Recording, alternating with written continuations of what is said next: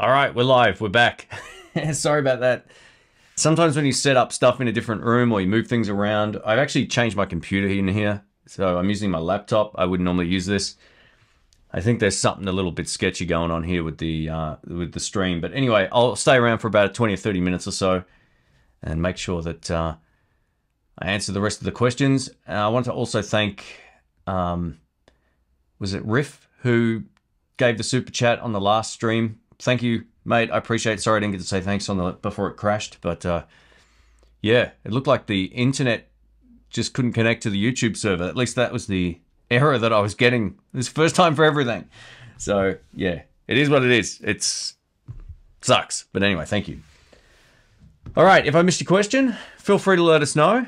Um, I'll just give it a minute here to fire back up. Let's have some caffeine. Sponsored by Monster. They pay me 200 grand a, a live stream just to promote their drink. Man, I, I, do it just for free, free of monsters. No, I'm only kidding. All right. Welcome, welcome. Cool. yeah, this was a bit of a, a tricky one to get working again. I had to, the software I, not that this interests anybody, but the software I use to stream to the web is slightly different on the new version. So yeah. Hey, Amanda, welcome. Steve, welcome back. We got, uh, is it Thomas? Welcome, welcome. All right, cool. Jamal, how you doing, man? oh, it went live and then it crashed. And now we're live again. So fingers crossed this is going to work for a bit. All right.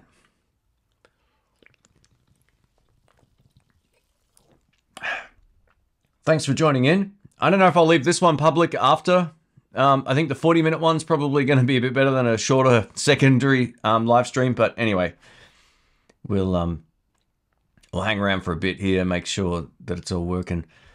Yeah, this live streaming stuff, I've got a pretty simplified setup, and sometimes stuff just goes wrong. It's really weird. Uh, Basement Pedal says, "What's my thoughts on tweed amps? Mixed. You know, some of them I really like the sound of." And others I'm not a huge fan of. It really just depends on what it is. Um, some people love the old school tweed amp thing where there's no reverb circuit, single speaker that just have lots and lots of mids. And I kind of get that. In the mix, they sound great. I'm more partial to something not quite as old school as that. I mean, I've got a Fender Blues Deluxe reissue, which is a tweed amp. Uh, it's loaded with a different speaker now, but um, I don't consider that necessarily a straight up old school tweed sounding amplifier. Some might argue that it, has those qualities, but I think of stuff like the you know Eric Clapton uh, Tremolux or the the Twinolux. Those are the two sort of tweed amps that I've heard a lot of over the years, and those have a you know as dry as they sound, they sound unreal, and those in the mix sound fantastic. And then there's others that can sound a little bit too ice picky on the high end too. It really depends on the, the amp, the player, the tone. I have nothing against any amp as long as they're good. You know, a while back I, I thought, oh, I'd never like a, a 5150. I heard one. I was like, that's, that's pretty awesome. so, yeah, it's all, it all depends on what it is. Do I have any plans to review the Keeley Halo pedal? Um, you know, I, I, I haven't actually looked into that one. I've heard of it, but as of right now, I, I don't know if um, I could probably get my hands on one. I, I do have a contact at Keeley, but um, yeah, I as of right now, no, there wasn't any plans to do it. I, I kind of I don't mind their stuff actually. Some of their stuff is great, so I'd be open to it. But yeah, I, I, I don't really sort of like spend a lot of time emailing companies, so I'll have to make an effort for that one, and I'll see what I can do. Yeah. Um, all right. Have I tried AmpliTube 5? They're releasing an amp profiling capture extension complete with Kemper Quad Cortex. Um, no, I haven't tried that. That sounds good too. If you're into that sort of stuff, um, this is the thing. I think a few companies have done this, right? Where they started like as a software company and then they released amps. I feel like there was one I saw at um, the Melbourne Guitar Show like three years ago that was that exact thing. Was it bias effects? Maybe they had like a bias suite, and then they went into amps. So that could be cool. If I've got that misunderstood, just let us know. I, I need to uh, also make this bigger. Why does the chat always reduce in size? Um. Anyway, it, it, it should be all right. Uh, Dave said, "Hey Shane, I missed part one because I'm also watching Pete Thorn's live stream." Oh, okay, cool. I didn't know he was live. I don't even check. I, I just, I was like, I've got this room set up kind of nice. Let's hit record and hit stream and see what happens. Um, have you tried any uh, CMAT mod pedals? I have, but not for seven years. You'll have to if you go right back.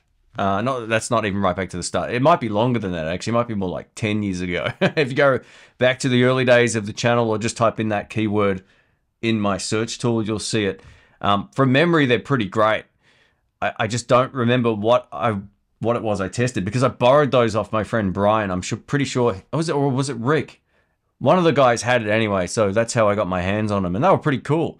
I never owned them though, and I don't know enough about them currently to really comment any more than that because it's been a long time since I've even heard the name. So, but from what I remember, solid quality pedals. Uh, when recording your demos, do you record multiple mics to blend, multiple mics to blend down, or go into a single mic? So it really depends on what I'm doing. So on the intro tracks, well, let's just take the Jerry's thing for example, what I did over there. So the intros were all done using the Strymon Iridium because I had a reference monitor that I needed to hear, right? So anytime you're listening, you're playing music or you're recording, you need to hear a mix of what's coming back. So we needed a pedal or recording device for that particular situation. And that's got that speaker IR cab thing built into it, and it's great. It sounded unreal. So we just I left it on the Fender preset, bit of reverb, ran my pedals into it, and that's that sound for the intro. For when I do amp demos though, and I've actually got the amp mic'd up, I'll pick two microphones, and there's some really classic combinations you can't go too far wrong with. It's funny, like I, have noticed so many people using my exact combination from years ago. Shure SM57, classic, nothing new there, and a Sennheiser E906. It's a classic eh, microphone, works great, sounds very different to the SM57. The trick is you got to kind of get them equal distance from the cone. That will give you the best representation of, or the best recording, I should say. And it will also make the post work that you need to do much easier. I don't do much post work. So what you're hearing on my videos is the blend between both microphones even left and right. So when I record them, say a two channel audio interface, I'll set them up so when I look at the waveform or the audio input on my recording software, they're peaking at exactly the same spot. A lot of people will go, okay, so that's it, done. And if you're recording into a, like a stereo track, gets a bit nerdy, but if you're recording into a stereo track, you want to sort of down mix the output back to mono or separate the, the tracks. Or if you're recording on separate tracks, then you're okay. You can get a blend between them both, bring one up, bring one down if you need to, but that's all I do. I usually just I record on a stereo track, and when I get into my software, I pull it back to separated mono tracks, which stops them from being hard panned left and right, basically. And then I've got two, I got a blend between them both. That's what I go for. You know, some people will swear by other techniques the blend technique is by far the best. So a bit of a long-winded answer, but you can't really go too far wrong with getting a good blend between two great microphones, whether that's a condenser microphone, a ribbon mic, two dynamic microphones. Just having two separate voicings is much better than one on its own. As long as you don't have the second mic too far back, because all of a sudden you're going to get all these weird phasing issues. The trick to recording great electric guitar is having the same distance away from the cone with both, or, or making sure the distance of each microphone is placed at exactly the same or close to the same distance away from the cone. And then you're laughing. So that makes a huge difference. Hey, thanks for the super chat, mate. Uh, Thomas, I appreciate it, mate. You cost me plenty of money after watching a review, so I might as well give you some of it too. Hey, thank you, mate. I appreciate it. I, I far out. That's uh, I tell you what, this this what I do on YouTube on this channel happens to me with other products that I'm always looking for as well. It, it's it really does. Um, I'm a I'm a huge camera nerd. no questions about. It. I love tech. It's it's just one of my things, and I get I get right into it, and I'm like, all right, this is what I'm going to do. And uh, yeah, I, I can blame plenty of other channels uh, for for exactly the same thing. Thank you, thank you, mate. I, I appreciate it. I don't know if Riff Magoo is back, but uh, I just want to thank him again for the super chat on the last live stream. If he if he's joined us again, um, and welcome back everybody. Sorry again for the the downtime if you've just joined me here. Um, yeah, well, thank you. Thanks for the support, mate. I, appreciate it. All right, so uh, I'm just going to go back up here, take some questions. The super chat just like pops right up here. And any thoughts on the Fender American Player Telecaster? Did you play one of those with the? Uh, is, how do you say that? Is it Yosemite? Is that how you say that? Pickups. They sound sick. Uh, so I've played the American Player Tellies before. They they're really good. I've actually done I'm pretty sure reviews on the channel and a live playtest with them as well. So you can probably find that on the not at a gig, just like a, a, live shop um, session we did. They're great. I, I, don't remember if they had those pickups in there or not. They sound like they could be something slightly different. Um, it's it's been a while, so I'm not I'm not like hundred percent positive which pickups are in the one that I played, which would be last year now. So yeah, I, I, am not too sure. But they're solid guitars. You can't really go too far wrong. You know, so little changes every year with Fender standards and Fender Player Series or Fender, what were the standards? They changed the name. So all that kind of stuff. Very little changes. You could buy a guitar that's 10 years old and it'll be every bit as good as the one that's out now. Um, you know, some people will disagree that pickups might have gotten better or the radius of the fretboard's changed, and that's true, but or the or the neck profile, I should say. But yeah, they're they're going to be good. So good stuff. All right, we've got bacon ba- uh, bacon tracks backing tr- bacon tracks backing tracks. Wow, that's a that's a mouthful, mate. Have you tried the Gibson Melody Maker with P90s and Bigsby? I'm about to buy one. You know what? Thanks thanks for the super chat as well. Appreciate it. No, but I saw one on a Guitar Search Saturdays we did at the Guitar Attic in Florida, a place where I've bought guitars over the years, and it's a it's a super cool guitar. He had the single. I want to say. Oh, you know what? I can't remember if he had the one with the P90 or if it was a humbucker version, but it was a cool guitar. Um, I think far less expensive too, right? From what I understand, compared to a lot of other models that were out at the time. So, um, I don't know if there's a new one because I, I I'm not up to date with the latest of what's coming out from from Gibson. But if you go back to the old Gibson Melody Makers, they're pretty pretty cool little guitars, a bit like a you know Les Paul Jr. kind of thing. Um, but with a P90 and, and Bigsby, you've got me intrigued enough to go sort of check it out and see what they got available. So thank you. Hey Hutch, thanks man, far out. thanks everybody. Hutch, you're a madman. Thanks for all the support over the years, mate. Um, yeah, geez, guys, thank you. You don't have to do that.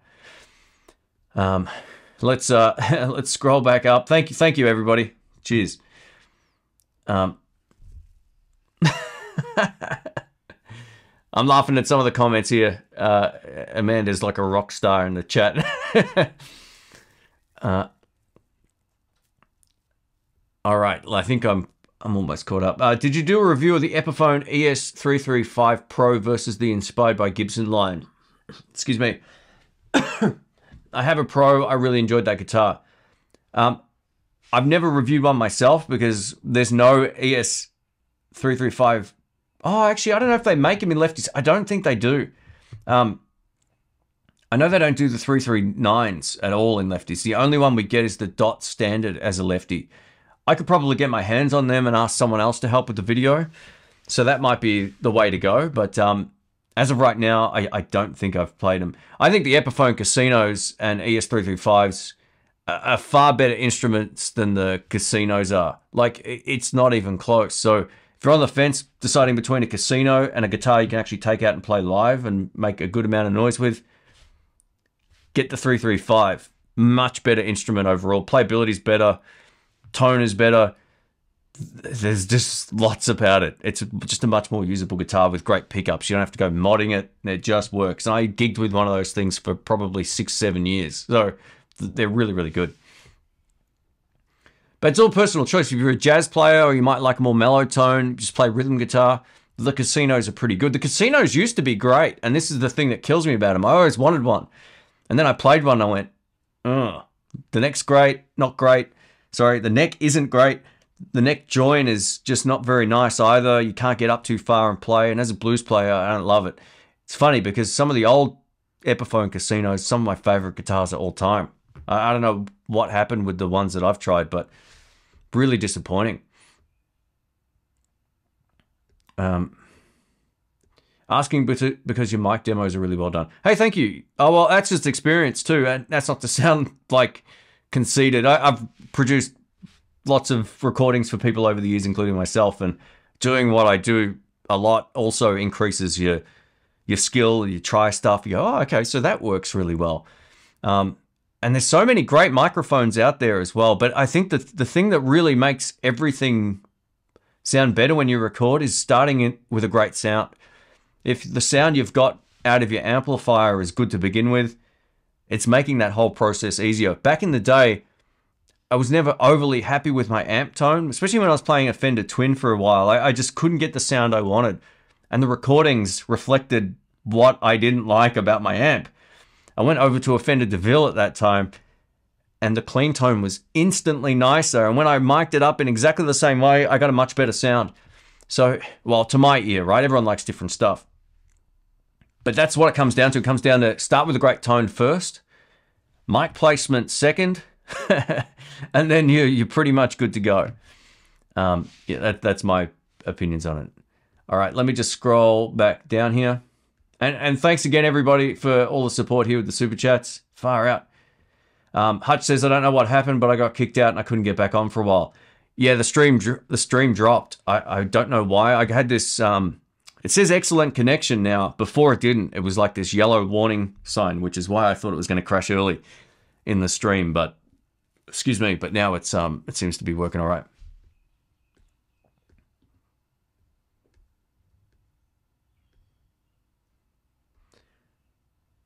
Um, the old outlaw says, I find the irony with not so many gigs around now, yet we have an overload of great gear, pedals, guitars. Um, uh, where were they 30 years ago when people wanted the selection, variety, and competitive prices? Well, that's it. You'll probably find like everyone who bought guitars in the last two years who wanted to pick it back up that might not have played for a long time, you'll probably see a huge, and may already be like this. I don't, I haven't been looking as much for like used gear. Sometimes I'll look for amps. There's still there's plenty of stuff online if you do look, but I think you're going to see a huge amount of stuff hit the, the used market. The problem with it is though, because the retail prices have gone up so much, you'll probably find that the, the used market will kind of, you know, it'll it'll also go up. It's like in Australia right now, buying a used car is more expensive than it's ever been because the demand's there for it. Um, not because it's worth more, but that's just how it is. Uh, I wonder whether or not like people will still be buying instruments, but also the selling part will go up as well. But more people will be starting to move to the used market, but paying more than they probably would have as of a few years ago. So, yeah, it's an interesting sort of thing. Um, have you ever bought a guitar that you like, even though you don't need it because the price is really good. Um, yeah, yeah, I've done that before. I, I did that with the Gibson uh, Les Paul Special with the P90s. I got a good deal on that, and um, it wasn't as expensive as I thought it was going to be for a Gibson. And that was one that I didn't need that I, I liked enough to just to go, okay, I'm going to get that. Um, I've done that a few times actually. It was one time I bought a, a Fender made in Mexico Strat, the uh, white one that I had uh, quite a number of years ago now, probably six, seven years ago. And I was like, man, that that this is awesome. and I actually went there because my friend was going to buy an amp, and I ended up buying a guitar. So it happens to me too. You're just in the right place at the wrong time, and you see a guitar, you go, okay. I'm sure I've done that a lot. If I, I, I actually collated a list of all my guitars over the years, it would be um, it would be pretty hilarious to work out what I bought, why I thought I needed it, whether I kept it, and all that kind of stuff. Because yeah, it's crazy. Hey Jamal, thank oh mate, you're on. All right, we've got to set a new rule, folks. If you're on my Patreon page, no super chats. thank you, mate. Far out. You guys are awesome. Thank you. I know it's been ages since I've been doing live streams, all that kind of stuff.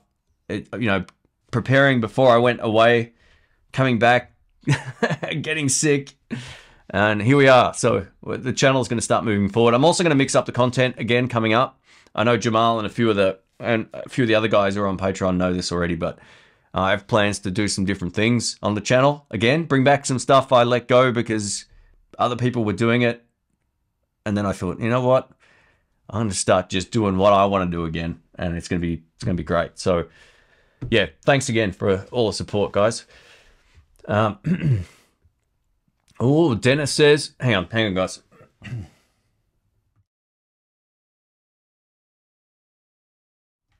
Sorry about that.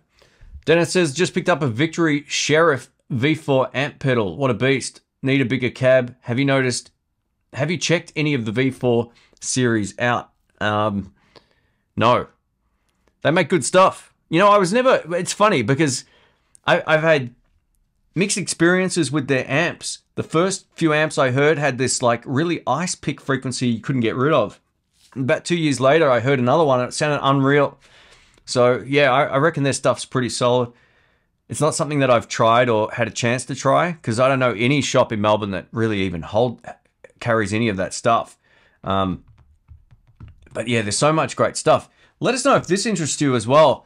I, have done so many like pedal reviews over the years, right? Like, I don't know, there, there must be a few hundred. I'm not exactly sure of the number. But I thought I'm going to go through the range of the classics. So maybe like 10 or 20 EHX pedals, 10 or 20 Boss pedals, and there's already some obviously of the Boss pedals, and just start going through Ibanez, all the stuff that I think most people are interested in because the boutique stuff's cool and that's the stuff that I really enjoy. But I think there's still a huge, like, I think a lot of the, the standards get kind of overlooked. And I thought I might revisit them at some point because I can get my hands on all that gear really easily. I can just borrow it from the shop and return it to them when I'm done. So, um, yeah, I thought that might be might be kind of fun. Uh, Robert says, enjoyed your Collings review today. Hey, thanks, man. You're one of the 10 people that watched it. um, uh, sorry, I, have owned a Collings CL Deluxe for 18 years and put in and put a uh, Dole. Is it Collis? Man, I need to make this bigger. Uh, uh, pickups in. Uh, blows away the Gibson LPs. Man, those guitars are some of the best playing instruments I've ever played. There's this thing I like to call fight on a guitar. If you play a great guitar, it's easy to play and you forget everything about it. Like you, you can just play it. That guitar, tuned it up, did the video almost in one full take. it was unreal. Um, just to let you know, too, all those videos we shot in like four or five days at the shop. So there's 20 odd review videos. Um, massive, massive undertaking. So if you're looking for something a little different to watch other than Epiphone or Squier or Yamaha Pacifica, go check out that playlist. It's even if you're not interested in like higher end, more expensive guitars. There's some really hidden, great hidden gems out there. And the Colling stuff is some of the best. That LP or CL, I should say, not only looks good, it stays in tune. I like the cutaway, and all those modern appointments are something that I'm starting to appreciate far more than I used to. I never really used to like anything out of the of the norm. Now I'm almost going the other way. I much prefer something that's a bit more contoured, which may explain why I'm playing my Strat a little bit more. I don't know if it'll ever replace the Telecaster, but I love the whole modern Telecaster vibe too. There's so much to like about guitars that have more usable tones or, or they're more comfortable to play or they've got locking tuners or things that might be upgrades over some of the really expensive guitars that haven't changed in 50 years. So yeah, that playlist is full of really cool stuff and there's some really interesting ones coming up. So yeah, we I've sort of saved them for the last ten. So thank you and uh, congrats! What a great guitar. uh, Jamal says he's driving. That's why I'm not chatting. Hey, stay safe, man. All good. Uh, I bought a bit of used gear recently that people bought to try and learn guitar during the lockdown. Bargain, bargains galore. Oh, that's great. All right, I'm finally going to pop this chat out. My screen is way too far away here to see. Let's um, let's do this. Oh, there we go. Why didn't I do that at the start? Whew. All right, I'm going to go through a few of these. Have you ever thought about st- switching strings over from the top to bottom to make a right-handed guitar into a lefty? You know, my my short answer is no, but my long answer is yes. I have thought about it a lot more lately. Not only just as it intrigues me a little bit to try it, and I know Jamal does that. He's got a Monterey Strat that he flipped upside down. I think that would look really cool.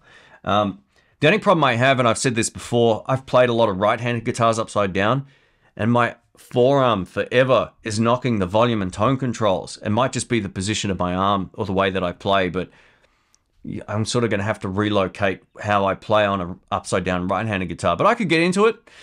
Maybe it's a maybe.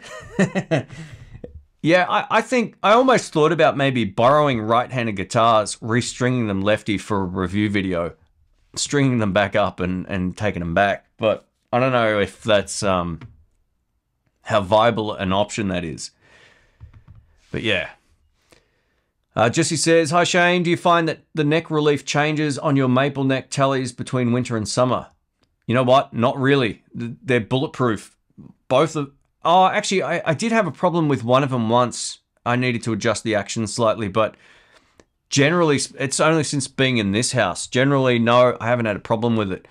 Um, my Gibson Flying V actually had a massive problem the other day. Not only did the frets corrode in just over a month from being in a, like a damp room in a case, which was surprising, the neck was completely bowed. So I, not I shouldn't say completely. It was unplayable though. So out came the Allen key, gave it a, a slight adjustment after cleaning the frets and restringing it and it plays and sounds great. It's actually on the next video coming up. I'm like, oh, it's back.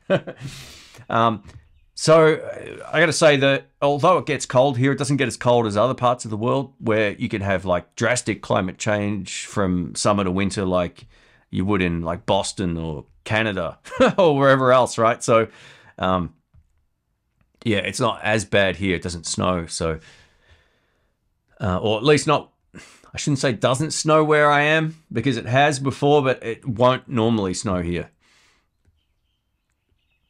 So I usually find my Telecasters are the most bulletproof out of all of my guitars. They've got big necks on them. Oh, both my Tellies have fat necks too. I don't know if that kind of contributes to it or not, but I don't have too much of a problem. Sorry about my um, sinus here. It's still a bit funky.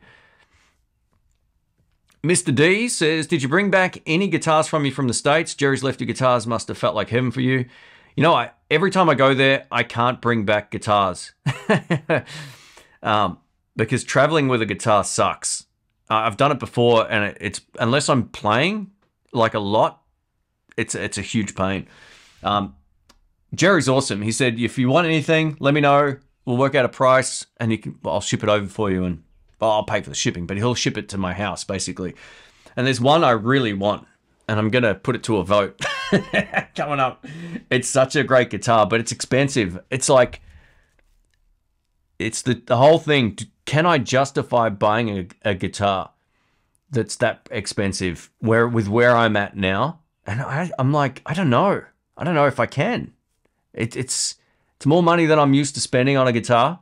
It's great, and it's worth a lot. Uh, if I was to buy it here, it'd be more expensive. But I don't know if I'm going to make the most out of it, and that, that's how I feel about it. Could it replace a few guitars? Probably. but um, I didn't buy. I didn't actually bring anything back music equipment wise, other than I think a couple of cables or whatever. That was about it. But um, there's a, definitely a few. At, LSL Telecasters are fantastic as well. If you get a chance to try those, give them a go there's a number of them that I wanted, and it's an, it just you know that trip doing that won't um it just wouldn't pay for one of those guitars, and not that it needs to, but you know money can go out much easier than it comes back. So. Hey, uh, Junsuk, thank you. I appreciate the the support. Uh, it's five bucks from Canada. That's like uh, what's that? Probably like five dollars fifty here. So Thanks, mate. I appreciate it. Thanks for your support. Um, John says Monterey Strat should be upside down. Yeah, you, you're probably right about that. Yeah, I could get into um, I could get into giving that a shot. I, I think it would be an interesting um, sort of experiment, but I'd need to find. I'd really, I'd really want something that I'd have no chance of ever finding in a lefty. So, I guess, I guess that's a lot of options still, right? Excuse me one sec.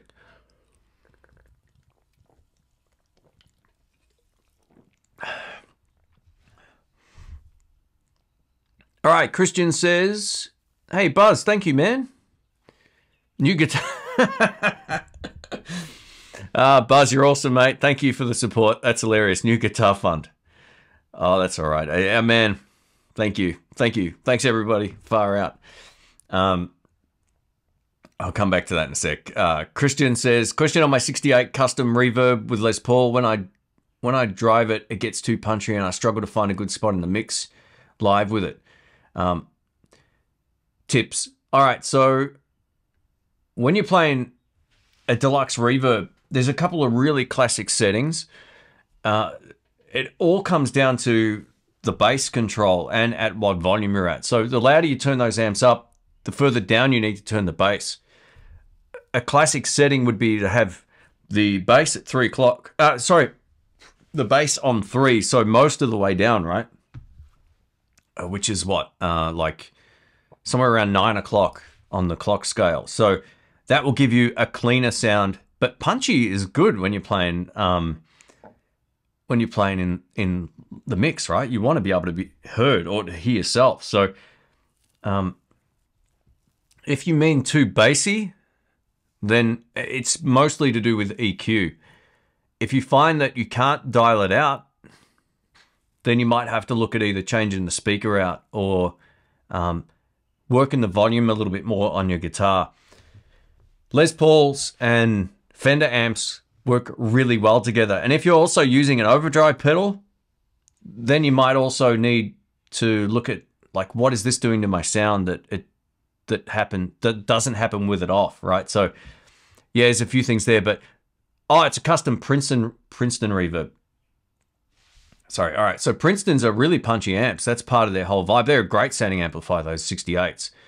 Um, again, I would say the the thing to do is to run the bass down most of the way. When as soon as you start turning up, it will clear up the sound big time. Having a punchy sound in the context of a band mix is great. Again, if you're just talking about if, if your terminology is different, let me know. But um, yeah, it's all in the EQ with those amps. There's a few classic settings, but just there's this really great piece of advice I got years ago. It's to start with all the EQ off. Start turning up the treble until you hear it kick in and stop. Do the same with the mids and bass. You don't necessarily need to be pushing everything forwards all of the time. Sometimes down is better, but have it at the, the same volume that you, you're experiencing problems at and then do it because that will also change the sort of interaction with the volume. All right, hope that helps. Anyway, just experiment around. It's a great amp. So, um, if it's just too overbearing on the low end, some neck pickups can just be problematic. It could be that too. John says, Shane over backwards strat already, Hendrix, if you want to try it. Oh, that might be cool, man. Thanks. um, yeah, I wouldn't mind trying that out at some point just to see what, what it's like. Um, From a Les Paul player, I'm getting into the Strat world, but the bridge pickup is not something I can really get use out of. Between a hot bridge single coil versus humbucker pickup option, any opinion? All right, so if you're used to playing a humbucker bridge pickup, there's a huge difference going over to a Strat bridge pickup, but Strat bridge pickups are unreal when you dial them in right. They are. They're unreal. They've got a certain presence in the mix that are, are great. But do they sound as beefy and as you know, as the Les Paul will? Absolutely not. But you can still make them work, and it comes down to, at least for me, when I play a Strat, I'm always using one particular dirt pedal, and it sounds unreal on bridge pickup. some combinations won't ever fatten out your tone on the bridge. You kind of need a pedal or something in the in the chain that makes that bridge position. You know, you you want to keep the high end, but you don't want all of it sometimes. But you also want to fatten it out a whole lot more. Um, that's where those sort of like Dumble pedals are really good for bridge pickup tones or any typical mid hump pedal that shaves out a bit of high end can also be great for bridge pickup strat tones, especially live. So, if you want that guitar to sound great, I don't get anything out of it, but check out um, the Buffalo Effects Carrera Overdrive. That is the Strat pedal of Strat pedals. It is so good. You know, I didn't use it for a while. I went back to it I went, oh, it is unreal. So, yeah, definitely give it a go. And I also think sometimes, um, like you've got to start with a sound that sounds okay before you click the pedals on. So have a good play with your amp. I always set up my amp before I do anything else. The pedals can be adjusted if I need to, but you want to get the sound that sounds good from the amp first. You know, people sometimes just leave everything on amps at 12 o'clock and then make the pedals get the sound out of the amp. I, am a little bit different. I'd rather get the amp to sound great clean or as good as I can get it to sound in the in the room, and then turn my pedals on because that will work better. It means you don't have to fiddle with the pedal board much. It means the amp, it should just work. oh man, sorry about my nose. Um,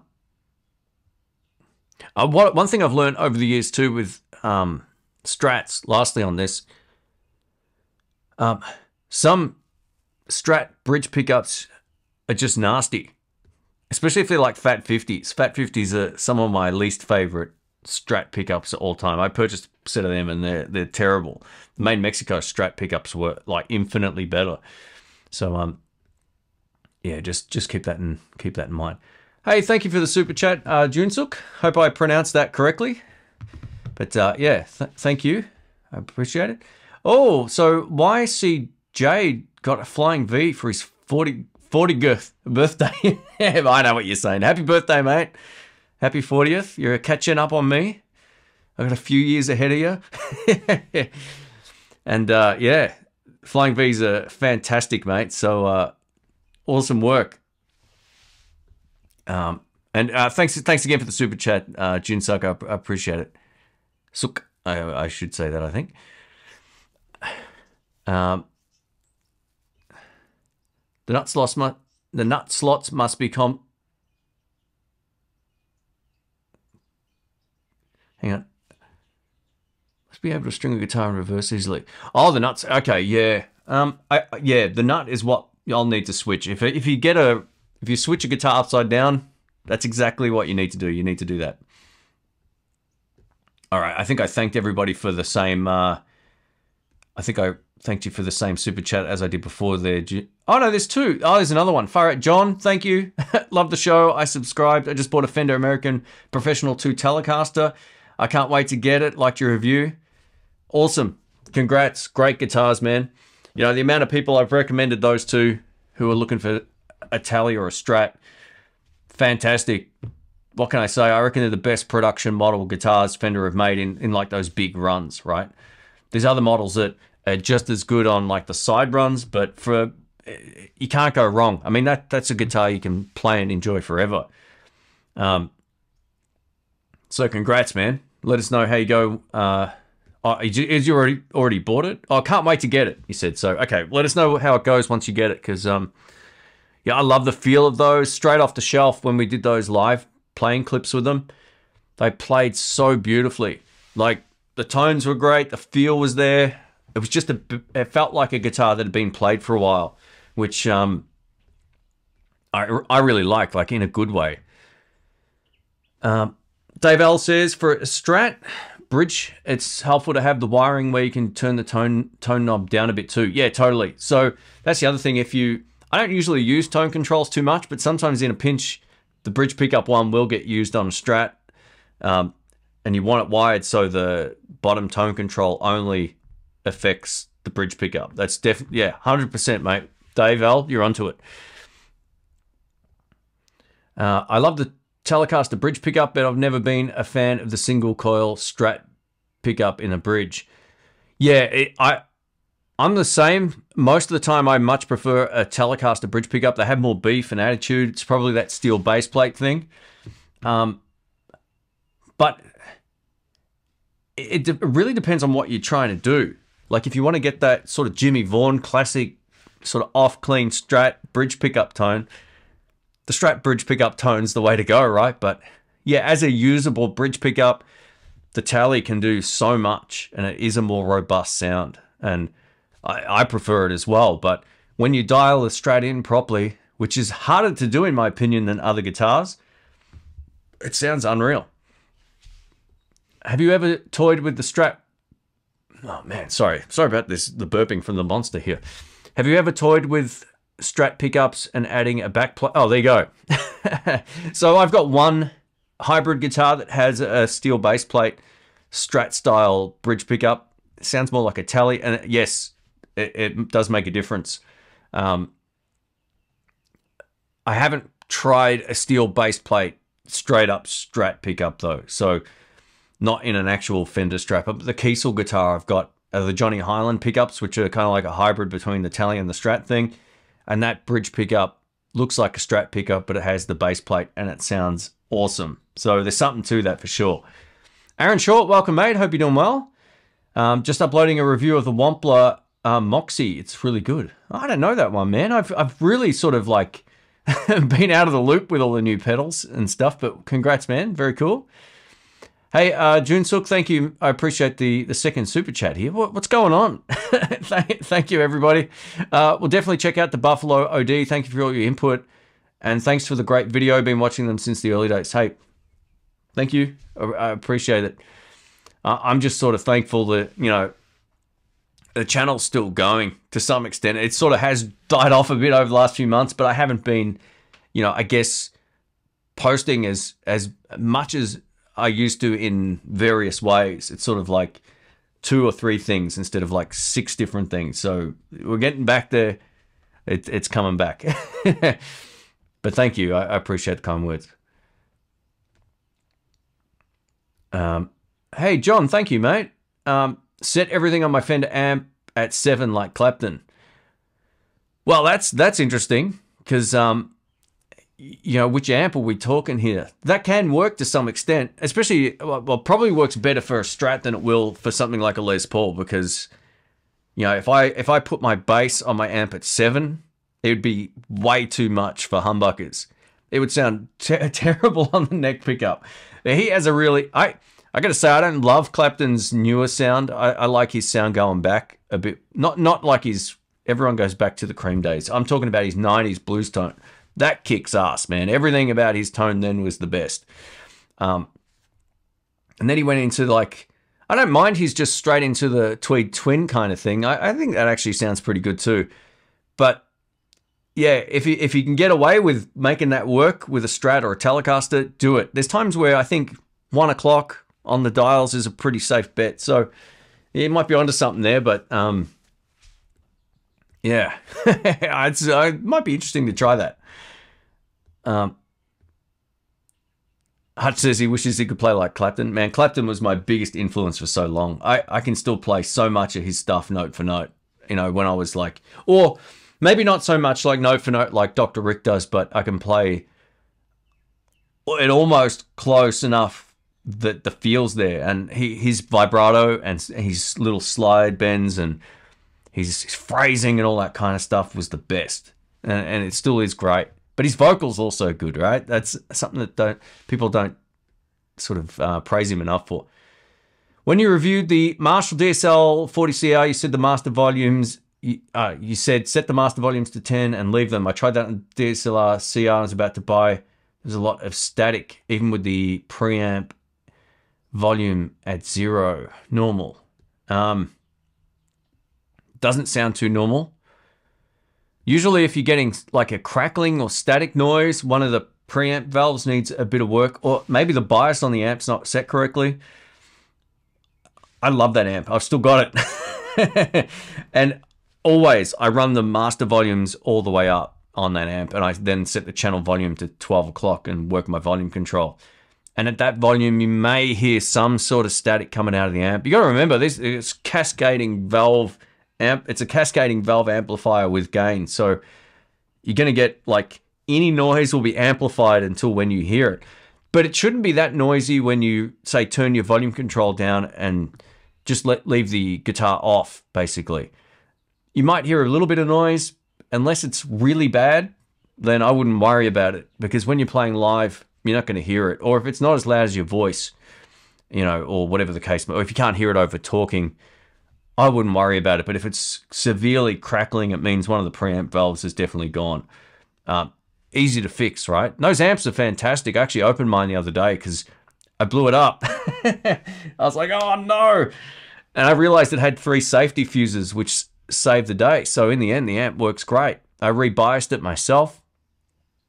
I was like, this this amp is built great. So um, uh, yeah, I I don't know if I don't if you're on the ultra gain channel, like the really heavy gain stage, then you'll definitely hear some preamp noise coming through.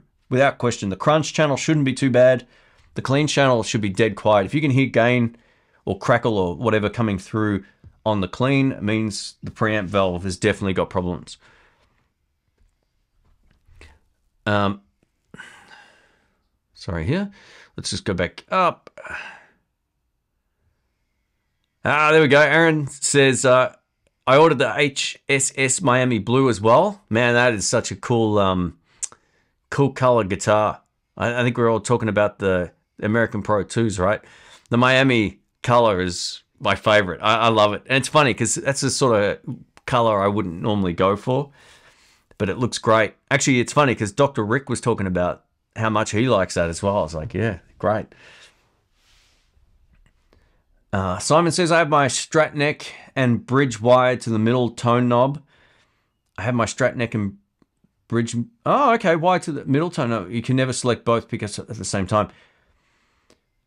Um, yeah, so some people, hang on, let me read that again. I have the strat neck and bridge wired to the middle tone knob. Okay, yeah, that's usually the first mod people people get done. I remember buying a guitar from a, a local shop here.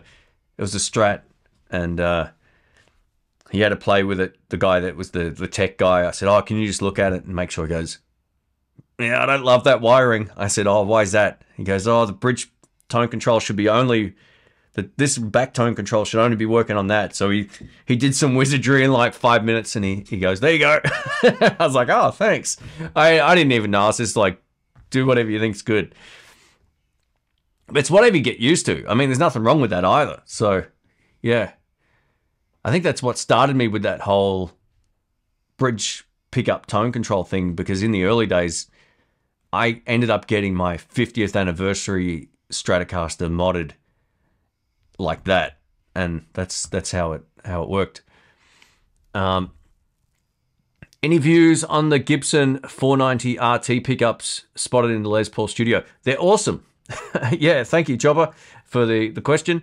Um, I I'm a huge fan of Gibson pickups. Whether or not you like their the tone of their of the, their build quality or, or, quality control, I should say, their, their pickups are some of the best. I love their the 490s are good. I've, tr- I've tried all their most modern pickups, and I, I think they're great. The Burst Buck is definitely my favorite from Gibson. If you're going to replace uh, pickups in a like a any other dual humbucker guitar, put the burst buckers in there. Just don't even you don't even have to go find third party brands that are more expensive. The burst buckers are the, are the best. They got the top end. They don't have excessive low end. They're extremely well balanced. So you play a chord, you hear every note. They got them in the Slash guitar. I've got them in my Flying V. I've played them in Les Pauls. I've played them in all kinds of stuff, and they're unreal. So, yeah, I have no problems with even the any, of them. Basically, the pickups that were in the their modern series guitars sounded great as well. They're pretty cool. But yeah, Burst is definitely would be my favorite. Um, oh, oh, sorry. There's a second part to this. Uh, or I can get a brand new Epiphone uh, LP with Gibson burst buckers for the same price. Oh man, yeah, I did a video about that. Whether you should buy an Epiphone or a, a, a Gibson. Um, if you're aspiring to get a Gibson, just buy it. It's probably a better better move long term. And if you don't love it, you can easily like sort of sell it and get your most of your money back. It's it's definitely a smarter move. But the Epiphones are so good at the moment that it's hard to really discount them as well. If there's a, he said for the same price, same price. If it was me, I'd probably buy the Gibson. But if I could get, yeah, it's hard because the I love their sort of 50s and 60s Les Pauls from Epiphone. They're some of the best they've ever made. So anyway, let us know in the comments, folks, what you think about what would you do. Because the finish is going to be better on the Epiphone, right? You're talking about the entry level Gibson. They're pretty bare bones, but they're so good. They're really good. Um, hey, we've got Landon here. Welcome, man. We've got uh, GRB Aquatics says artist guitars have a pre-order release of about 10 new guitar models for later this year. Some interesting guitar models. Yeah, for sure. I, I will be getting some lefties from them at some point this year. Um, I don't think the range will be as big, obviously, as the righties, but they're pretty good artist guitars. They get a good selection of lefties available. I know um, John from the chat here has all of them. he's the he's the guitar king. He's probably got twenty guitars. All right, Mr. D says Eric Clapton. I shot the sheriff live at the Crossroads the one where he has long hair is one of the best guitar tones I've ever heard. It's really clean. Yeah, it's a completely different sound for him. He went through this real fizzy mid-range thing, which I never loved. That's kind of what I was getting at before. Then he went back to that sort of like ultra clean tone with the noiseless pickups. Sounded pretty great. So yeah. Before that though, the other Hyde Park, um, or the I shot the sheriff at Hyde Park from the '90s. Tone is so good. Yeah, that, uh, you're right. That one, that one where he's um, from the Crossroads Festival is actually great. Thrash Metal Studio says I use the DSL 100H head. I know, I've I've seen that. It's a great sounding uh, uh, head. He goes, and I get noise in it also. I know the heads are known for noise like crackle or pop or hiss. Oh, there you go. There's a lot of gain going through them, right? I mean, the the ultra gain. So the ultra gain channel, it's I, I, I always refer to that some like one solo a night. if someone does Black Magic Woman or something, some Carlos Santana song, I'll usually go over to that channel. Just I call it the the Santana channel or the Carlos channel. Just click it on, hit a note, and it holds a note for like ten minutes. It's hilarious. So um, yeah, those are ultra gain channels. I don't get on a lot for my kind of music, but they're a whole lot of fun and you get great tones out of yours, man. I'm glad you got one of those amps. That's super cool. Um, sorry about my voice, folks. uh, Dougal says, G'day, Shane. Late to the live stream. Looks like you're delivering a presidential speech. yeah, this is just a mat I put down here because it makes um makes the voice sound a bit better. I think it's sort of like uh, less reflective or something. Yeah, I'm in a different room today. This is my other studio. Uh, let me. uh, I've got JD Analog. Welcome, mate. How you doing? Hope you're doing well. Thrash Metal Studio says, I like the burst buckers and the 49, uh, 490 500s. Yeah, the, I reckon the burst buckers are hard to beat. I really do. I, you know, anytime someone says, "Oh, I'm going to start looking at these pickups because I want the burst bucker sound," I'm like, "Get a set of burst buckers." Like, what are you doing? I'm like the biggest Gibson fan in the world. I used to love their stuff back in the day, but I got one of them, uh, and that's that's enough for me. I think they make solid instruments, but um, their pickups are the, is where it's at. There's much better built guitars than them now out there that are also very expensive, but their pickups Uh, the, basically what everybody else is cloning. You can go, oh, it's a PAF style pickup. Well, just go buy the PAF. yeah. Anyway, that's that's how I feel about that.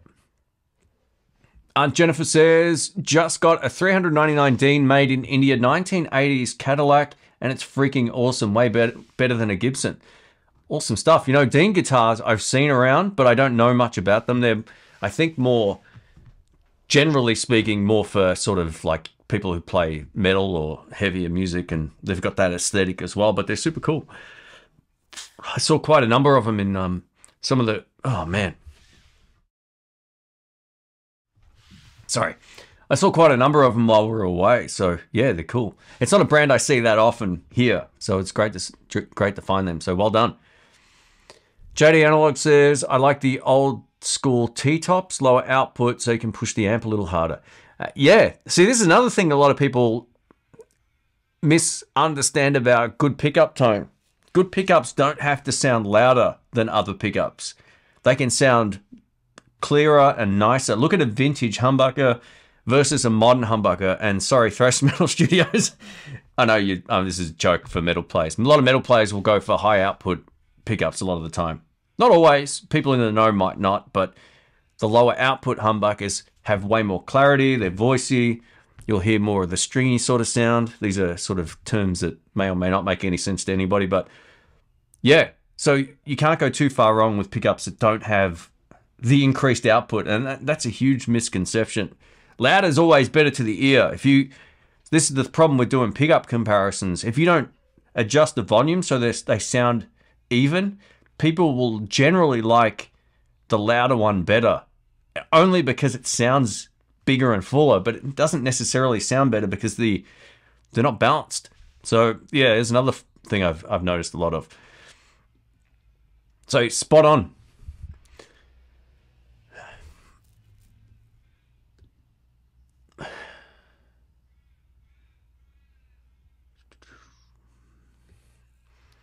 All right, best Strat pickup set for classic rock, SSS. Um, you mean like what would I pick? Man. Oh, hang on. We've got a spammer here, have we? Thank you, Amanda. Cheers. Easy fixed. Studio's looking sharp. Thank you, Stephen. Appreciate that. Sorry, I'm just uh, scrolling back up here.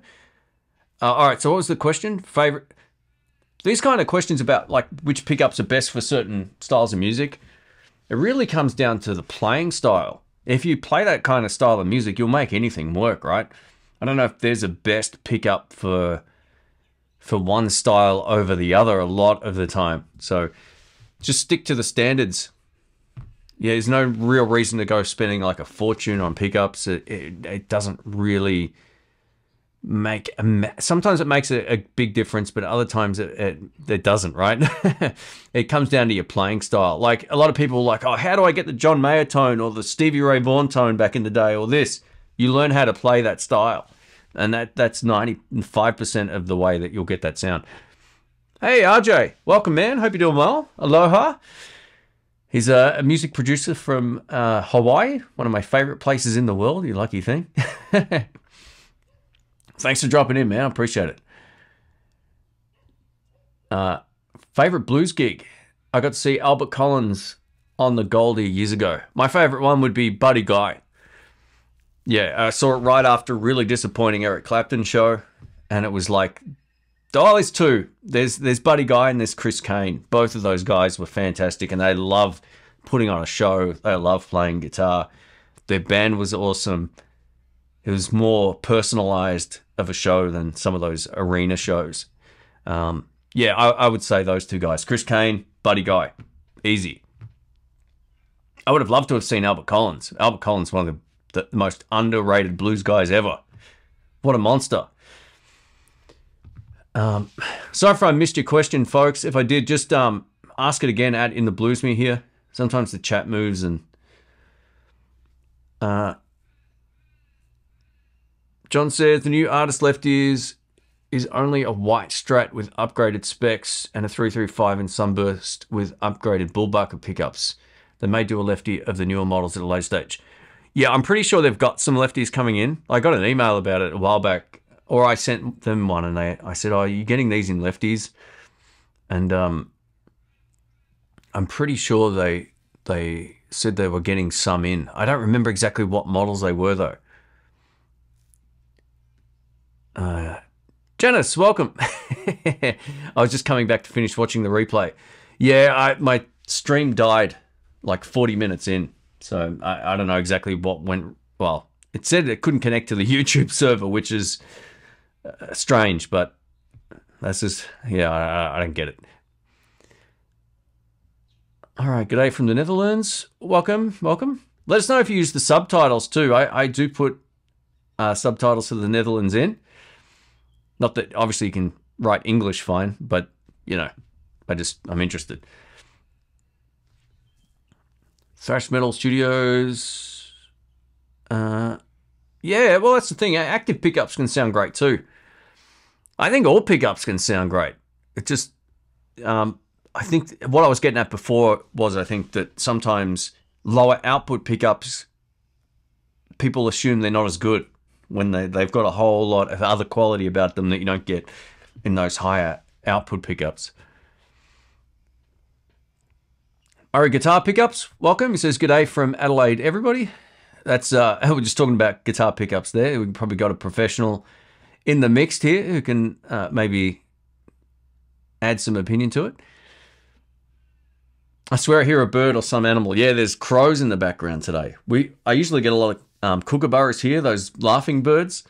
I'm surprised there hasn't been any. And there's also construction going on next door, and I'm using this as, as opposed to the shirt mic. So you, you're probably hearing a lot more going on outside than normal. And I'm on a different side of the house too. Wallabies don't really make any noise. The other day I was in the park actually, and we saw a, a kangaroo that was, I'm short, but it was bigger than me. it was bigger than me sitting on its sort of like on its tail and hind legs, sitting up, and then it took off and it, it just glided up this hill. It was really cool.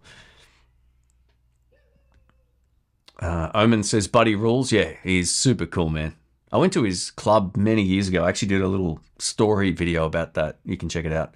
It's called Playing Blues in Chicago. Uh, why was the Eric Clapton gig disappointing? It just wasn't good. The vibe was bad.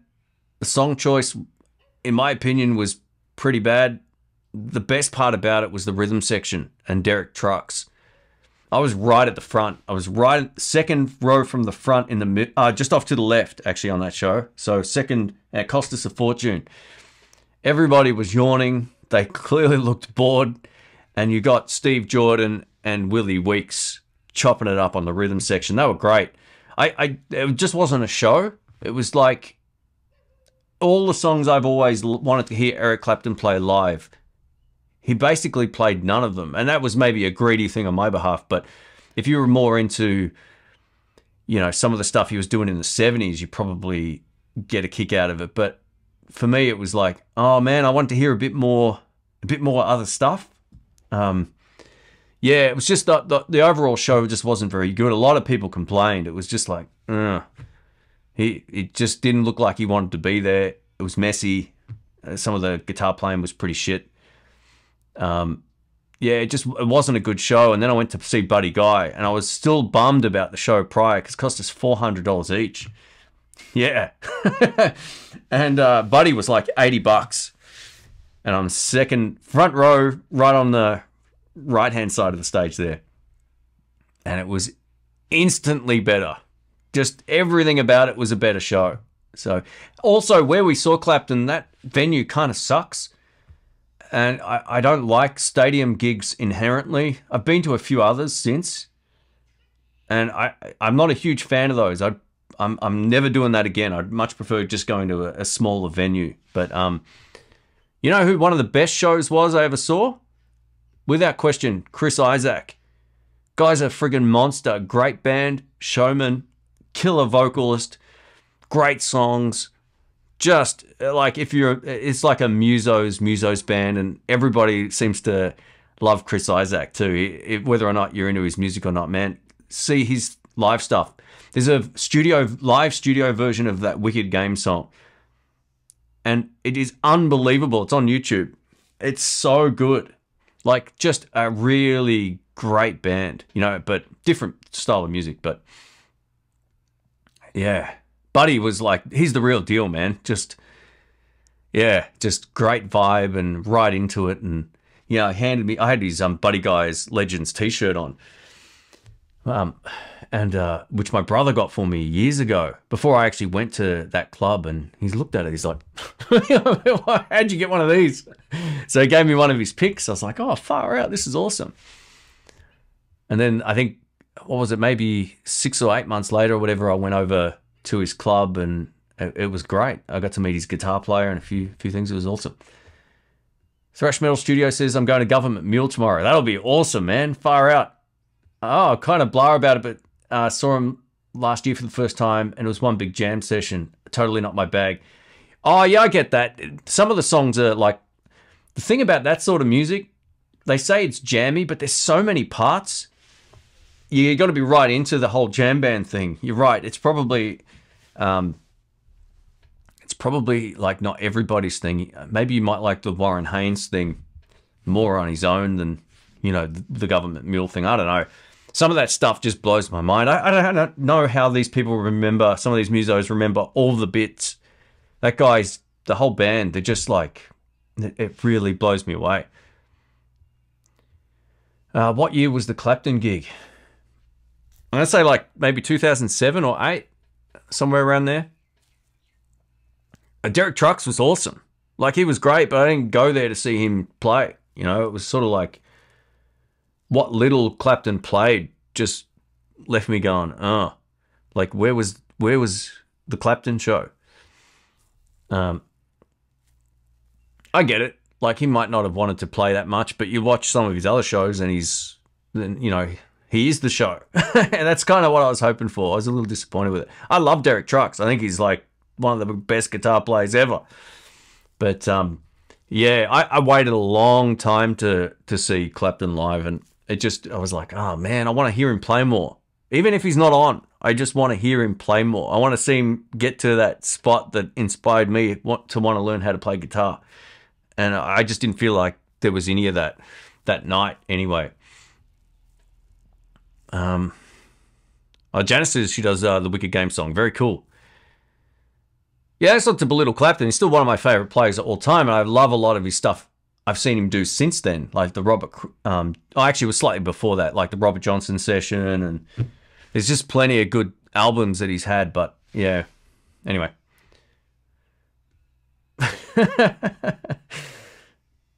yeah, it was a, Vox Guitar Rock. It was a birthday thing, so uh, well, sort of like a birthday thing. That's why we went. Uh, yeah, he might be 86 now. Who's 86 now? Buddy Guy?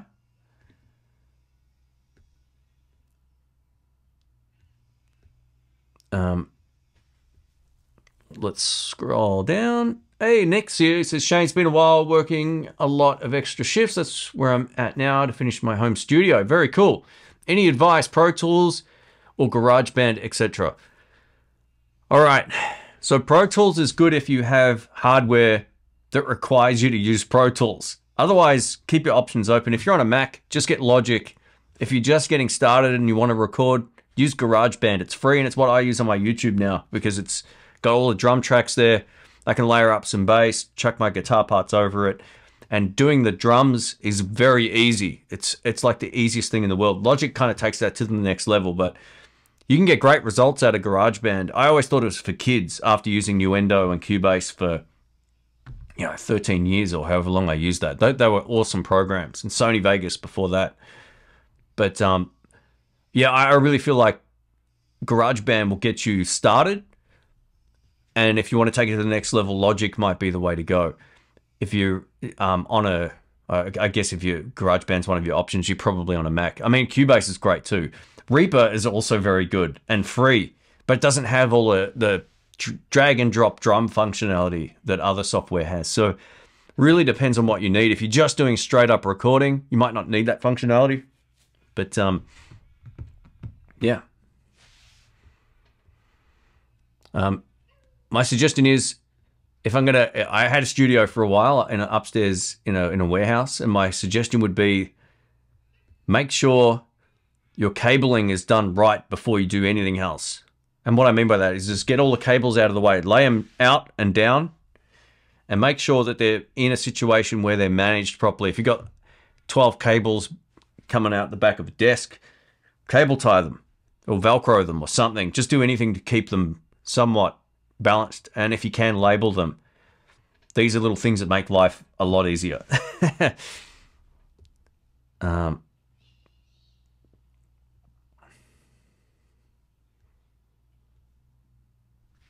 I'm a non guitarist here. I'm a keyboard player. Do you like Jimmy Smith? Oh man, I know the name. Jimmy Smith. I need more info. uh, Tedeschi Trucks Band? Yeah, I, I prefer the the Derek Trucks Band stuff, but I still like some of the, her vocal approach. I actually like um, the lead singer. Oh, I've forgotten his name but I like his vocal more than I, I kind of like hers. But she's great. I can listen to her for a good amount of time. But yeah, not as much as the other dude. I like that other dude's vocal. It's great. Um, but yeah, great music. I mean, some of my favorite albums of Derek Trucks band, like the um, the Already Free album, has her singing on it. I love those songs. So yeah, killer, killer stuff. Musically though, it's all good, and it depends on the mood. Um,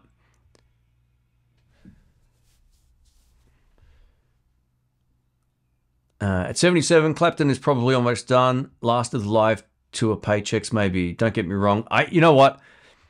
I don't think he needs any more paychecks. He must be doing it for for some other reason. I know he's got kids and all that kind of stuff. Maybe he's just setting everybody up for three generations or something. I, am not too sure, but um, would have loved to have been alive in his early days and heard him back then. Yeah, I mean, same. But I, you can also appreciate it still now. Like, there's plenty of that back. The back catalog, back, back catalog is always going to be there. Um, but then, in my opinion, like the '90s stuff was great. Would I have loved to have seen that whole tour live back then at the age I'm at now or younger? Ab- absolutely. But you know, you just got to enjoy the music and enjoy you know, I think people people are always like the old stuff's always better. There's a couple of artists that just keep on getting better, and there's so many great Clapton albums from the even the 90s and on the early 2000s that are really good that people just don't they don't even try them. They're just like, oh, the old stuff's better. and Mark Knopfler's like that. The Dire Straits stuff is like iconic and it'll be around forever. But his solo stuff is friggin' awesome. It's so good. Not all of it, because some of it is a little bit, you know, you might not like the Celtic influence, but then he's got some just great songs, man. And if you're into blues, or roots, or, you know, any of the sort of the Dire Straits sound stuff, it's all there, you know. There's so much good stuff. Hey, we've got Greg's Kitchen here. Welcome, man. It says, just bought a bass. Do you know what a good, what size amp will be to get for home um, or sound room that has some balls? Yeah, I do.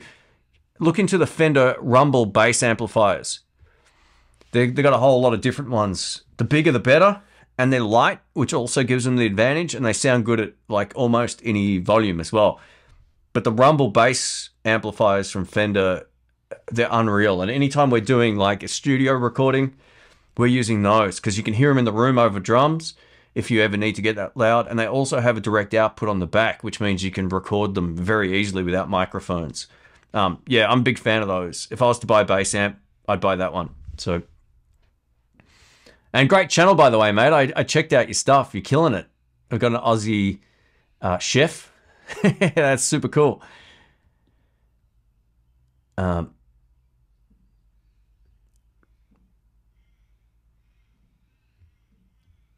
does Reaper have inbuilt drum tracks? No, I don't think it does. That whole thing's a diff- different sort of system, I think. I think it's I'm not exactly sure if it's MIDI or if it because it's it's it's real drum samples. I'm not sure exactly how GarageBand have used such great sounding drums that you can customize just by dro- dropping a slider around. It, it's really quite easy to do. If you're getting started recording your own stuff, do it in GarageBand because you can play on time with an actual drum track. And then if you need to replace the drums, you can do that and you'll know you're on time, right? It's a lot easier than playing just to a click track. Tony says Reaper is robust though. He has an easy it has an easy learning curve. Um, there's a guy named Kenny Gioia who has amazing tutorials for all kinds of music styles. Oh, that's great. Yeah, Reaper Reaper's one of the it's been around for a long time. Like back before I switched to Mac, which has been a, a good amount of time now, close to I don't know how many years it's been, maybe four years, five years. Um, it was still in its infancy back. I think Reaper just no Reaper had already been around for a few years even back then, and I was like, this is pretty cool, but it's, it's not quite what I'm looking for. And then of all things, after dismissing GarageBand for so long, that's what I went for for for YouTube work, right? If I'm doing paid work, which I don't do much of anymore, but if I if I do, that's where I'll choose something a little bit more, uh, know, something different. But I'm in a weird position because I'd been using uh, New Nuendo for 15, 10 or 15 years.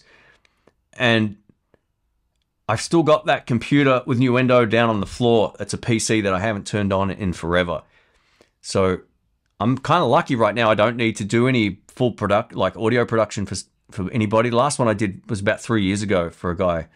And he actually made it onto the Australian Blues Roots chart, which was pretty cool. But um, yeah, I think if I'm going to switch now, I'm going to Logic only because the Mac makes it easy for me to not to have to buy any more stuff. Hey, we've got a new member here. Far out. Thank you, uh, Riff. And uh, by the way, mate, I don't know if you missed my um my thank you before after right when the chat start. Uh, actually, when the stream died, I should say.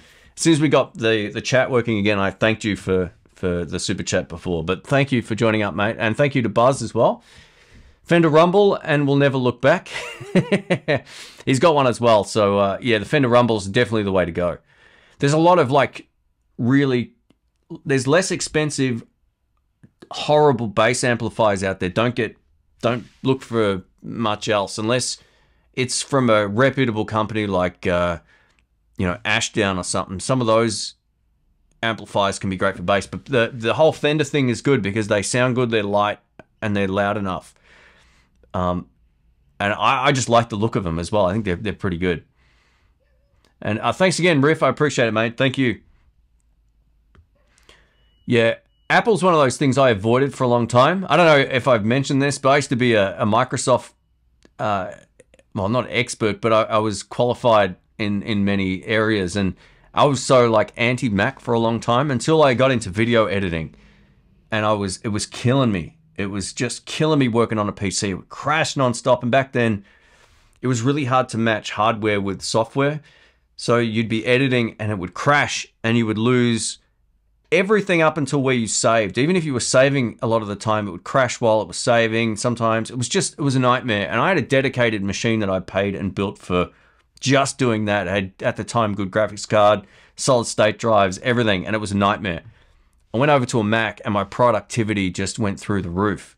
It, it was night and day different. And back then, though, we didn't have the same options that you have now for video editing. So it might be more balanced now with like DaVinci Resolve and uh, all the other uh, editing suites. But um, yeah, the Mac has just made life audio video wise so much easier. And I'm like, I'm an idiot. Why didn't I try this sooner?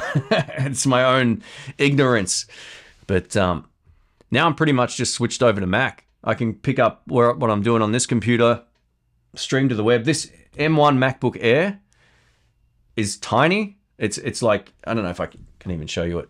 Uh, no, it's like I don't want to cut the stream, but it's the least expensive one. I can live stream on this far better than I can on my big old computer. That's technically far better. This thing is awesome. So I use this for my on the road video editing. Uh, aha, Riff says, uh, each time I wear the In the Blues t shirt, people ask me where the guitar store is. I send them to your channel instead. Hey, thanks, mate. I appreciate that. That's super cool.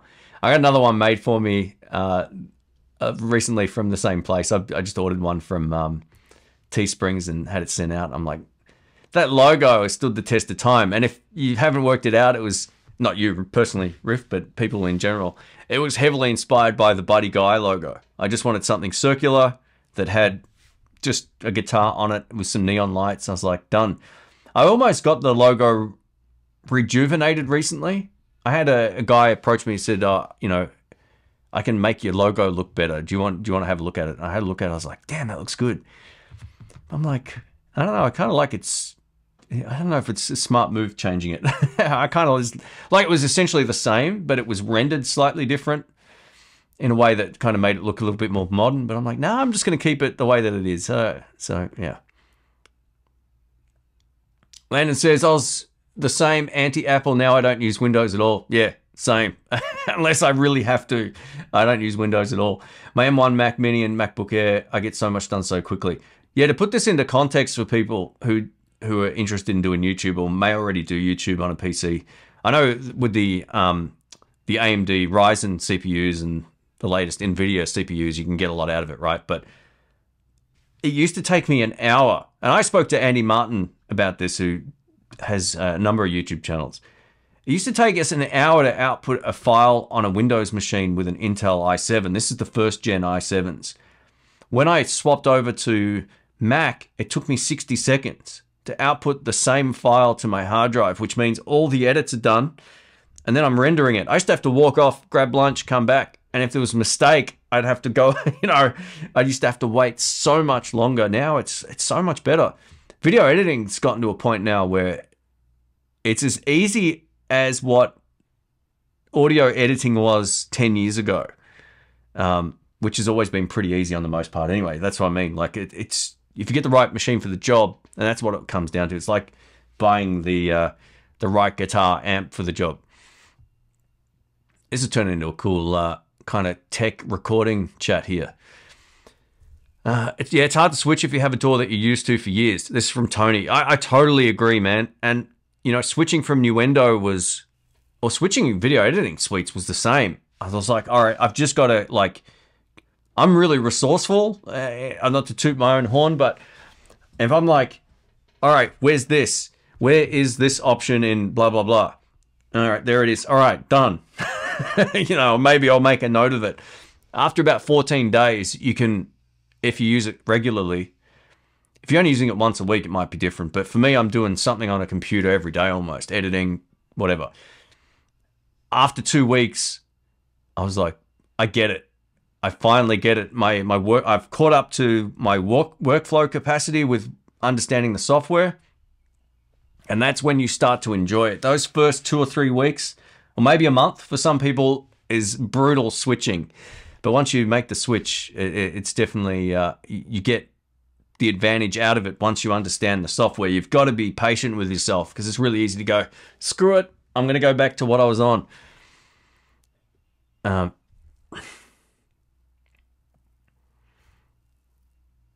Uh, uh, anyway, Tony says, sorry, I, I used Cakewalk and Sonar before I switched to Pro Tools, but I couldn't justify the cost for the upgrades. Uh, ah, hang on.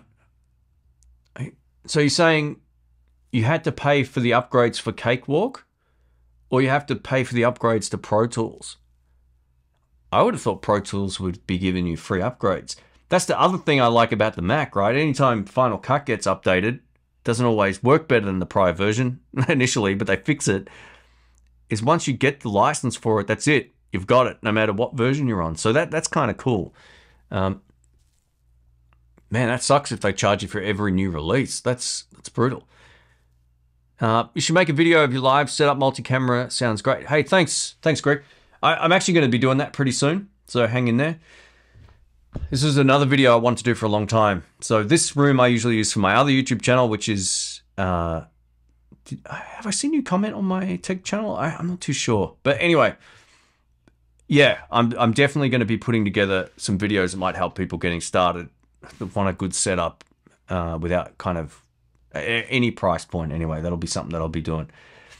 Um, this current setup is probably my favorite and it's not the most elaborate. It may look I don't know how it looks on camera, whether you think it looks elaborate or not, but it really isn't. One of the most elaborate things is this $40 uh, rubber mat I got on the desk. Just makes it look a little bit cooler. Um, but thank you, Greg. Yeah, I'm, I'm definitely going to be doing some setup videos coming up.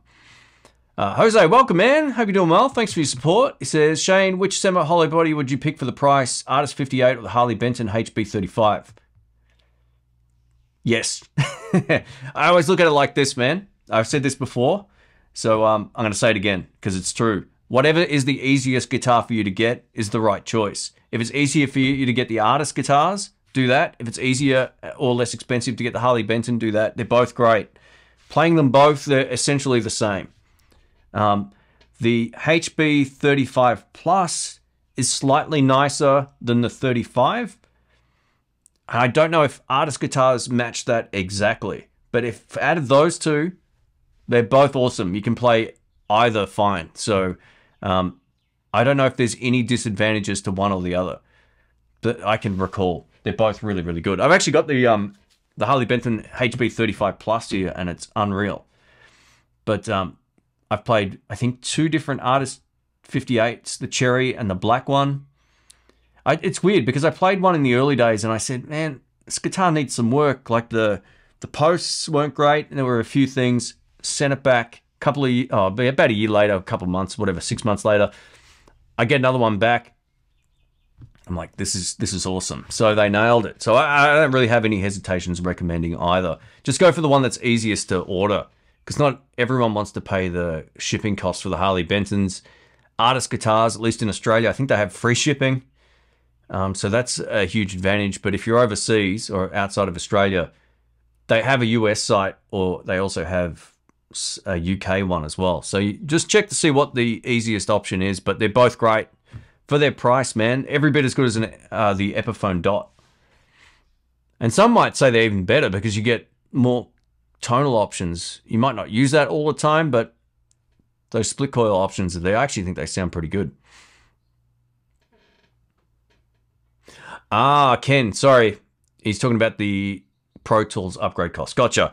Sorry, sometimes it's hard to keep track on the chat while I'm blabbering on over here.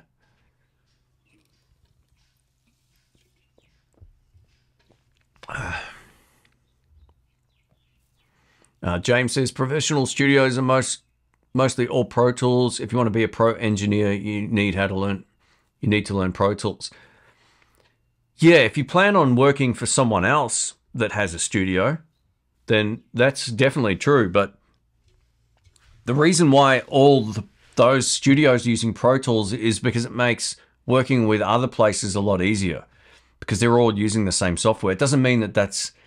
It's like picking a, a great analogy would be like you can only use Sony cameras for professional audio production, uh, video production, but I use Panasonic cameras on the most part. I got some Sony's as well, but I'm using Panasonic now.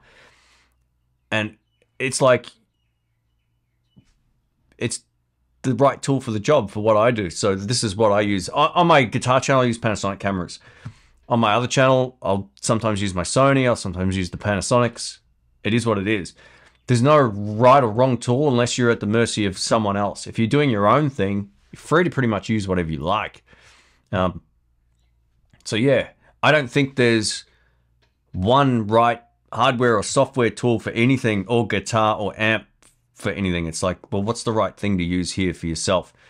Uh, and if your if your hardware is plugged into Pro Tools, like I know there's those certain I can't remember the brands now. It's been so long, but there's certain what's the name of the brand? Um, there used to be some in, digital audio interfaces that only supported Pro Tools for a long time, or it came with Pro Tools or something like that, or it's locked to it, or whatever the case may be. It's probably not the case anymore, but um, you're right. The studios will mostly be on Pro Tools, but um, yeah, that doesn't mean that it's the best. It means that it's just like a standard that everybody uses to make working together easier.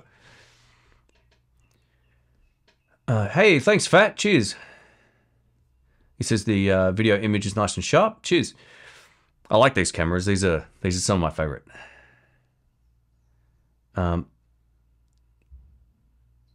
yeah, there's the right tool for the job. Like sometimes I have to use Sony cameras because I need certain like things to function better than they do on these cameras. But you know, I've got these dialed in pretty well in the most part. Like everyone's like, you can't buy Panasonic, the autofocus sucks. And then I go like, oh yeah, what what about that? you know, sometimes it does struggle, but it uh, it is what it is. Uh, Tony G says, never had a problem on my i7 or i9 computers. You might have later generation ones as well. Again, I'm talking about going back a few, quite a number of years now. Um, nothing wrong with PC for workflow these days. I was talking specifically about back when I made the change. It was like the other. Anyway, it's a whole other conversation. I've gone about this for ages. And I'll just mention this: the biggest difference is that software for Windows isn't optimized for certain hardware, which means the performance can be mixed. So unless you've got a list of, of approved hardware to match whatever like Adobe Suite you're using or whatever, you can get drastically different results on that than changing the graphics card to something else or having the, the wrong graphics card. And that's where I was for so many years trying to get video editing to run smoothly on my old Windows computer. I'm a nerd. I used to build all my own computers. I used to read the specs. I used to try to get everything to work as optimally as I could, and I, I couldn't. The functionality was like infinitely different for me back in the day. Um, do I have a favorite Klon clone? I do. It's from Shelly, and I'll, I'll type that out. Let me, uh, it's a kind of weird spelling. It's called the Pony Boy. Check it out. 100 bucks or so, 110 US, made in the US. It's a monster. So, um, yeah, check it out. It's built like a tank, or better than a tank. and uh, the, the tones of it are unreal. So that'd be the one I'd pick. I'd pick that any day over the Electro Harmonix one. Uh, build quality wise, it's not even close. Um. Oh yeah, yeah, John. Thanks, man. John says, uh, Shane, did you have a guitar that you said would give us a quick look at? Yes, let's do it. Absolutely. Uh, I totally forgot. um, Hey, Guitar Man 45 welcome, mate. Thanks for the support on the channel here. You're a member for a long time. Thank you. There are no left-handed basses in Australia at all, even Sky. Oh, they had two. I, I don't know. I think their website isn't always good. They had a, a P and a J bass in there. So um, that that kind of surprises me. I there's a few times where I like review something and I link to Sky Music. I'm like, oh, it's not on the website. so it could just be that. Maybe give them a call. Tell them uh, I, I referred you. Uh, June says, Hey Shane, last 10 years, what has been the most innovative and game changing guitar related product for you? Ooh, that's a good question. All right. Um, you know what? I would say this the two notes Captor X or Torpedo Live or any other number of IR based or not just IR based, but also uh, load bearing boxes, whatever they're called. The, the, the what, what you, what's the term I'm looking for? Load box. Load box with IR because what this allowed me to do was to go from not only just blasting my amps loud to getting a isolated recording cabinet. I owned one of those Randall cabs, and it's sort of like this big box with a speaker and microphone built into it. and that thing, while I kept the noise down, didn't sound great, and it was huge. It used to take up like a big corner of a room. And then once the two, tor- the, the torpedo Two Notes Torpedo Live came out, it completely changed the game for my recording workflow. It's just not even close. So, 100% the Two Notes Captor X or Torpedo Live completely changed the workflow for the better and it made things a lot easier for musicians. And since then, there's other options like the Ox and all that. They're all good. But Two Notes Torpedo Live were the first guys doing it. I remember this engineer who's makes great pedals. He's like, oh, this is nothing special. It's just this mixed with this. I'm like, yeah, but before they released it, no one was smart enough to release it. And it solves a massive problem. It's convenient. It looks cool. I don't have to go deaf, you know, recording electric guitar. This is the most useful tool I've seen in years. And he's like, oh, yeah, but it's just, it shouldn't be that expensive. I'm like, it's software mixed with good hardware. And it works. So I have no. Uh, let's get rid of this douchebag. um, There we go. There we go. Um, yeah, it was like the most innovative and functional tool I've ever used when it comes to recording guitar. And I've been using something similar, oh, the, the Captor X now for quite some time. Before that, Two Notes Torpedo live on the channel for a long time. because it was so easy. And yeah, that's all it comes down to. That easily is the one that I would pick. I've done reviews on it.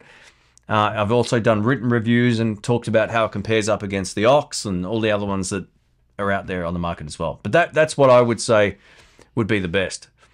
All right, let's do this quick. Um, let's do this quick like look at this guitar because I promised something earlier and I totally forgot about it. Ugh. This is a Harley Benton. So uh, you'll either love this or you won't. But I haven't seen one of these before or this type of guitar in person, which is why I wanted to maybe open it up on camera here. Any guesses as to what it is in terms of its uh, styling or type? Yeah, anyone posting rubbish, man. I don't have time for it anymore. It's like, you know what? See ya. I'm more than happy to answer questions and all that kind of stuff, but yeah. Here we go. Here it is. Now, this is kind of similar to one that I showcased a little while ago. I actually got this at exactly the same time. and it's been sitting here for for a long time. So let's take a look at this. Yeah, I hope it's a lefty too, mate. You got me worried now. Wait, what did you see? All right. Thought this might be fun. All right, let's do this.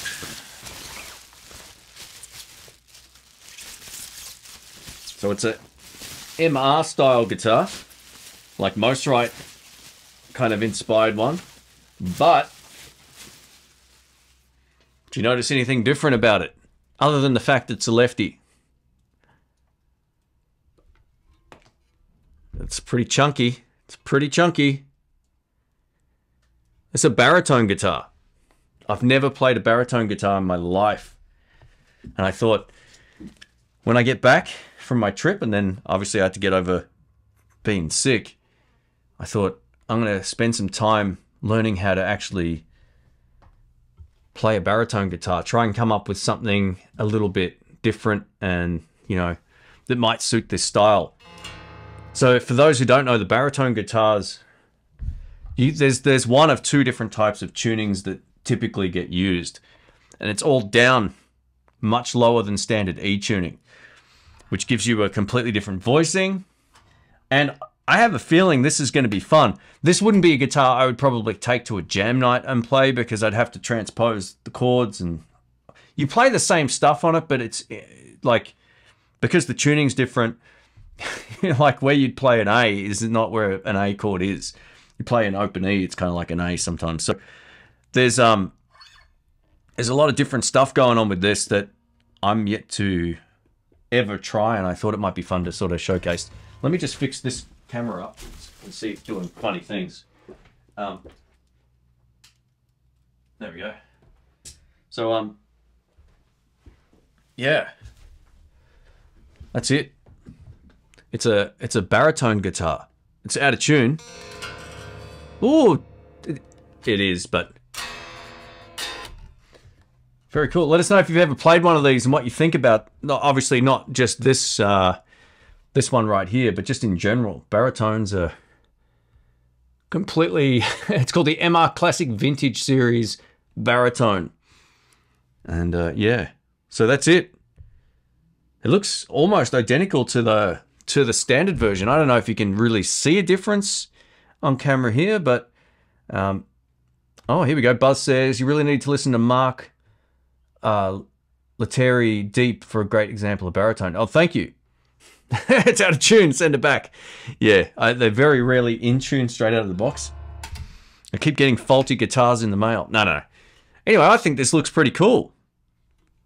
It's it's heavy. I got to say, it feels like it's got a bit of chunk, but um, yeah, I'm looking forward to trying some different stuff. And this was something I wanted to put some time into before I reviewed it because it's I could just smash through some chords and stuff, but I'm like, I want to know exactly what this can actually kind of like where this shines best.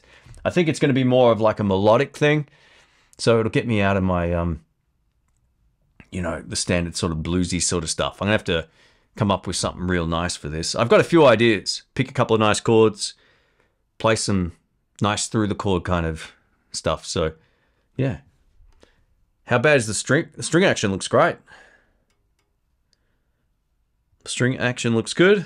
These are always set up pretty well. I've only had one that were, was really bad out of the box, like it had cracks on the neck and the tuners were like really lopsided and uh, yeah, it was a bit of a nightmare. That video review's up too. A lot of people think that we always get like the the, the better set up ones doing YouTube videos. It's not the case. or they wouldn't have sent that other one out that was a mess. So, um, yeah. So I, I would say if say ten guitars have come in on to the channel, I would say nine of them have been good. So yeah, there we go. Baritone. Baritone. And I don't know why I said it like that. You know what? I don't know if this interests anybody or not, but does anyone want to have a look at this? This is I actually bought this two days ago. And my car broke down in the car park. I had to get that sorted out. That was awesome. All right, that might be about it. The great for looping. Okay, very cool. Dave L says baritone is cool to have. I have the PRS SE277. That's great or at least more than good enough for when for when I have that need. Yeah, well that's that's great. Omen says it, it looks heavy. Yeah, it's kind of heavy. it's a big chunk of wood on the body.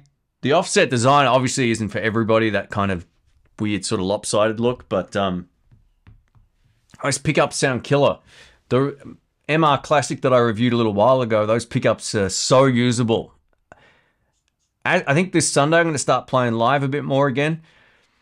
So you'll see, oh, maybe not that one, but you'll see other guitars getting used again outside of the house because I, I really miss doing that. It was something, it's a good point of difference from just putting a video out. Oh, how good's this guitar when you're at home? But how good is it actually when you get it out and you're playing with other people? Does it does it survive? And that's where I found flaws with stuff. I really think that that's like an important part of doing what we do, especially when it comes to um, like effects and guitars and amps and all that like is it good enough to gig with? Because that's the ultimate test. It can be great at home or it can be good at home but like if you buy an amp you want to know oh possibly there's potential to go out and play it. How does it work? It's something that i kind of let go of you know doing all of that because we, couldn't really go anywhere for a while. Um he played a hallmark custom 60 how does that compare to the Harley Benton Mosrite? You know, I played that like I'm going to say like six years ago. I I don't remember. it's probably yeah. Look, I, would have to go back and watch that video. It's been so long. They were pretty good guitars from what I remember. The only one of those I ever saw was at Jerry's Lefty Guitars. So you're probably referring to that video, right? I'm pretty sure. Um, Baritones are great. I have the Squier Cabronita uh, baritone, and it's tons of fun. Also, surprisingly easy to make the transition. Well, that's cool. Yeah, very cool. Um, I didn't know they had a, a Cabronita version. That that'd be really nice. They're great guitars. Um, got four Harley Bentons. thing from Twin Peaks. Man, I don't know that off the top of my head. I'd have to hear it again to get it back in the brain. Early Duane Eddy record Duane Eddy recordings used the baritone. Very cool. Um, Charlie Chaplin was in the silent movies. He was. He played a lefty violin. Okay, I didn't know they made those. I thought all orchestra instruments were only right-handed, right? Because of the when you're in a situation like in an orchestra, everyone has to be facing the same way. All right, we've got Chris Rocco here from New York City. Welcome, welcome. Um,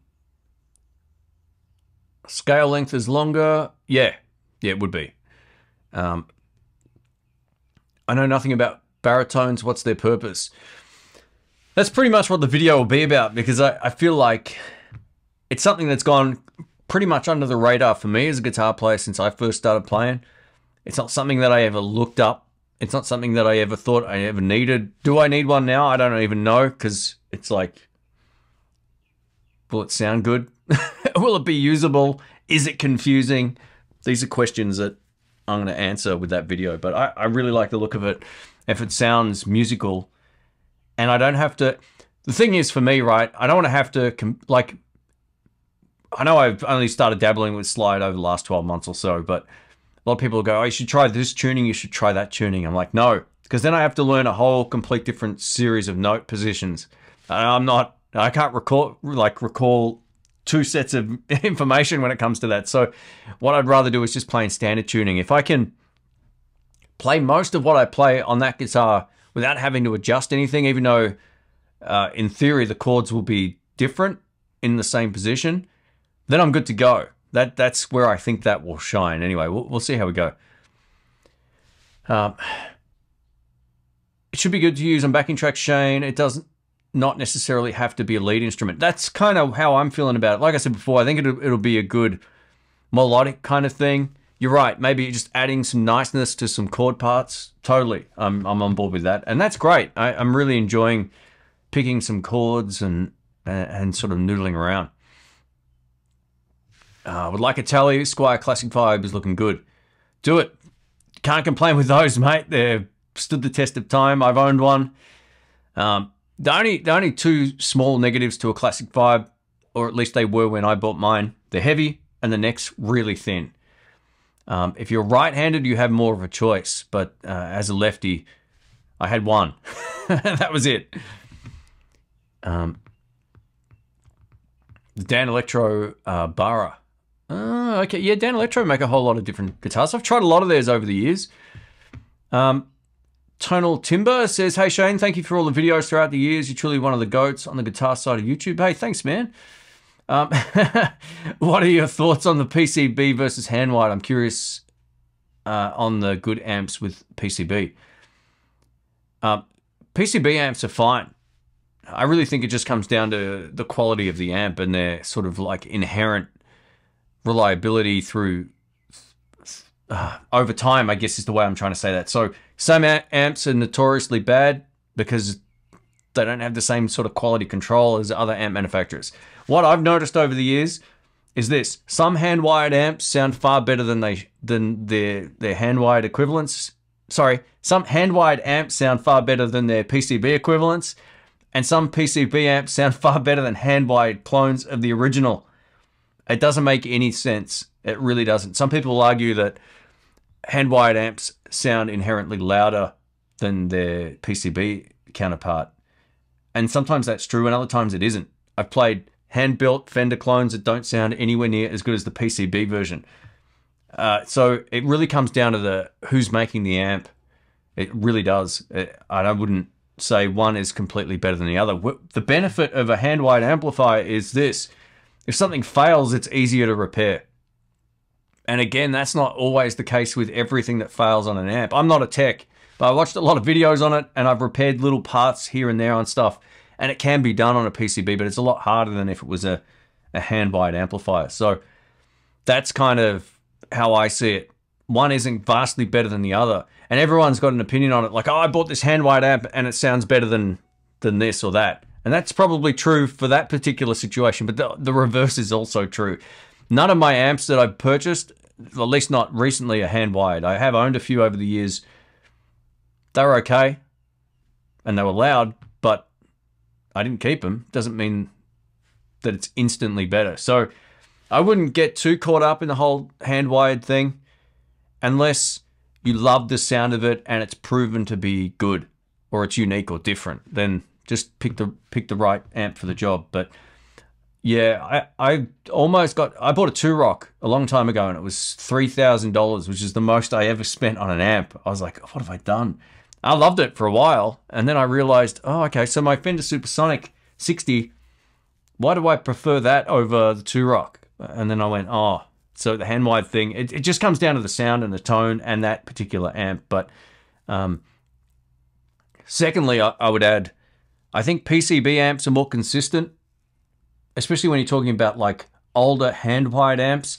I think the tolerances now probably aren't as wild as they were back in the day. So it means there might have been a, say, a 20% variance in parts back on old school amps versus now where everything's pretty consistent. So, yeah, that'd be my my opinion on it. I'm not an expert on on electronics, so I don't yeah, I don't claim to be at all, but that, that's my experience with it.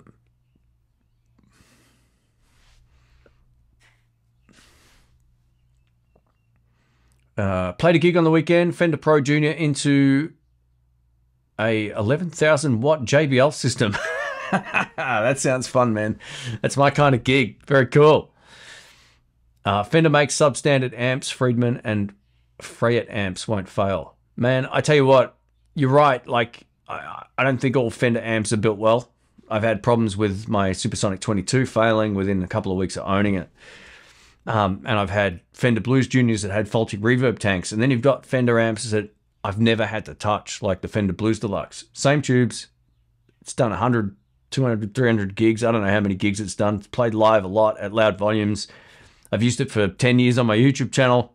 It's never once failed me. So just because something ha- is hand wired doesn't mean it won't fail. That it's not true.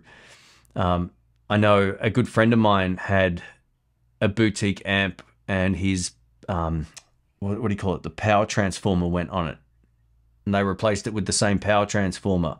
So it's gonna fail again, right? So you you just don't know. I'm not saying Friedman amps are bad; they make great stuff, but yeah, you, you do get what you pay for to some extent, but because it's electronics and there's variables and there's lots of little parts, stuff can go wrong. Absolutely can. Great example of that. I bought a camera a while back and it was an expensive camera for for you know what it was. As soon as I got it back, the next day it started having problems and I returned it. You just never know. And this is one camera that people recommend as being the best. So yeah, diff- different tech, but yeah, you, you you just can never tell. Um, had a Blues Deluxe since '94. Only one small problem a few years ago. Oh, cool. Well, let, let us know what uh, what it is, what you had a problem with. Mine's mine's been going strong, man. I I I love that thing. It's such a great amp. Had a PV mus- musician, 220 watts. Cool, cool. I don't know that one. Yeah, you're right about the Fender amps. I think their quality control has done this over the last 10 years. Uh, I'm just don't trust a lot of their amps anymore. They're not all bad, right? You, if your amp works fine, it's going to be fine. But the amount of times I've tested something at a shop or it's had issues in the store, it rattled weird or it made funny sounds, and I grabbed another one, it made exactly the same sound, grabbed another one, it made exactly the same sound. I'm like, all right, I'm done with this. Or Rick and I blew a couple of amps up, testing them out at louder volumes. It's like, yeah, I don't trust their build quality anymore, but there's still good amps in the range. It's just like I always say, if you can find one that's already worked for a long time, then you're in in business. So, or if you've already got one that you've had for a while that doesn't have any problems, it should be fine. the biggest problem, I thank you, Tony. I'll get get to this in a, in a moment. Um, the biggest issue I saw with the Fender amps was with their Blues Juniors. The whole range of their Blues Juniors 3 had faulty reverb tanks. You would turn it up to 12 o'clock and turn the amp up loud, and it was, it would just be scratchy, and you'd hear these weird overtones on your note. Turn the reverb off, and it was fine. And none of their other, their Fender reverb is like iconic, right? It's such a huge flaw. So, um, yeah. Hey, Tony, thank you so much, man. Thanks for the great live show tonight, he says. I appreciate that. Far out. Thank you. If you got any questions, man, let us know. Or any other questions, I'll, I'll get to you in the in the chat here. We might wrap this up pretty soon. I, I don't know how long we've been streaming for. An hour and 54 minutes. this is take two, right? That can't be right. Is that right? And the time's flying tonight, man. I'm enjoying this. Uh, or today. What time is it here? 2.25 p.m. I'm going to have some lunch pretty soon. Um, thank you again, uh, Tony. I appreciate that, mate. Let's uh, just clear out uh, a couple of these spam bots. It's always good to... You know what? Let's... um. Hutch has been around forever. Let's give him the moderator power of the gods. You can now have the wrench. um, I mean, who's th- these chatbots, man? These spam bots. Who's stupid enough to ever click on any of this stuff? Like, you'd have to be, you'd have to just be like ridiculous, right? To like to click on any of this crap. All right, there we go. We're getting there. We're getting there. It's been pretty good though the last couple of months on YouTube for me. I haven't had too much of this sort of spam stuff. Um, all right, done. There we go. All right, uh, the blues tuning can sound great, but the plastic pots held in place with solder is disappointing. Oh, there you go. Yep. Sorry, I'm looking over this way all the time. Uh, Scott says, oh, sorry, Greg says, had my Roland Cube for 15 years. Man, those things are bulletproof. They're like the PV Bandits. well done. Simon says, uh, came across the 2010, uh, what is it? A Quiet CV, oh, Squier CV, Squier Classic Vibe Slim, Sim, Thin Line Telecaster. I think that's what that's supposed to say. Sorry. With a walnut body, is that common? The walnut? I, I don't think so, especially back then. Um, it's not one that I've seen before. I would look into that and see whether or not it's actually a Squier. Just double check, make sure that they act they did make that because you'll find some weird guitars where someone might take the body, put on a Squier neck, and sell it in a shop. I've seen that a lot of times with fake kind of like or, or real or fake necks on other bodies, and it's like, well, what do you do with that? If it's yeah, I, I'm not too sure. Uh, and Tony G, thank thank you again, mate. I appreciate it, and everyone else who's uh, been in the chat here tonight. All right, let's scroll down. Hey, thank you, Buzz. He says, great to see you live again. It's been ages. It has been so long, and I thought I'd mix it up by sitting in this room for a change. I actually had to. I got to tidy up my in the blues room. It's a, it's a, it's not in good shape at the moment. I got to get in there, set up my new sound card, run some cables, get it all working and just clear the clear the floor. So uh, yeah, I thought we'd do it in here today. But thank you, thanks for joining back in. Appreciate it. You've been a huge supporter of the channel. The wrench. yeah, we might have to mod a few more folks here. We'll see how we go. Buzz is a good dude. I trust Buzz. Let's uh let's add moderator. All right, Buzz has the power now as well. So all this means is that uh, Buzz will be able to help clear out any spam stuff if he sees it. Otherwise, um, everything else is allowed as long as it's not offensive to someone else. Thoughts on the Pro Reverb? Sounded great in the shop yesterday. Great amp. You know, one of my good friends, Brian, just bought one. So he loves it. He used it, I think, two or three times gigging already. And he's like, this is the real deal. I said, it's exactly like a deluxe reverb, but better, right? Oh, better. It's in like louder and fuller sounding, more clean headroom, all that kind of stuff. Maybe better is not the right term, but just bigger is a better term to use, and they're fantastic. So, Tony G says, "What's the name of that clone you like again?" I'll type it in. It's called the Shelly Pony Boy. So, uh, there we go.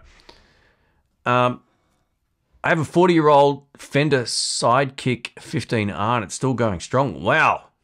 That's pretty cool.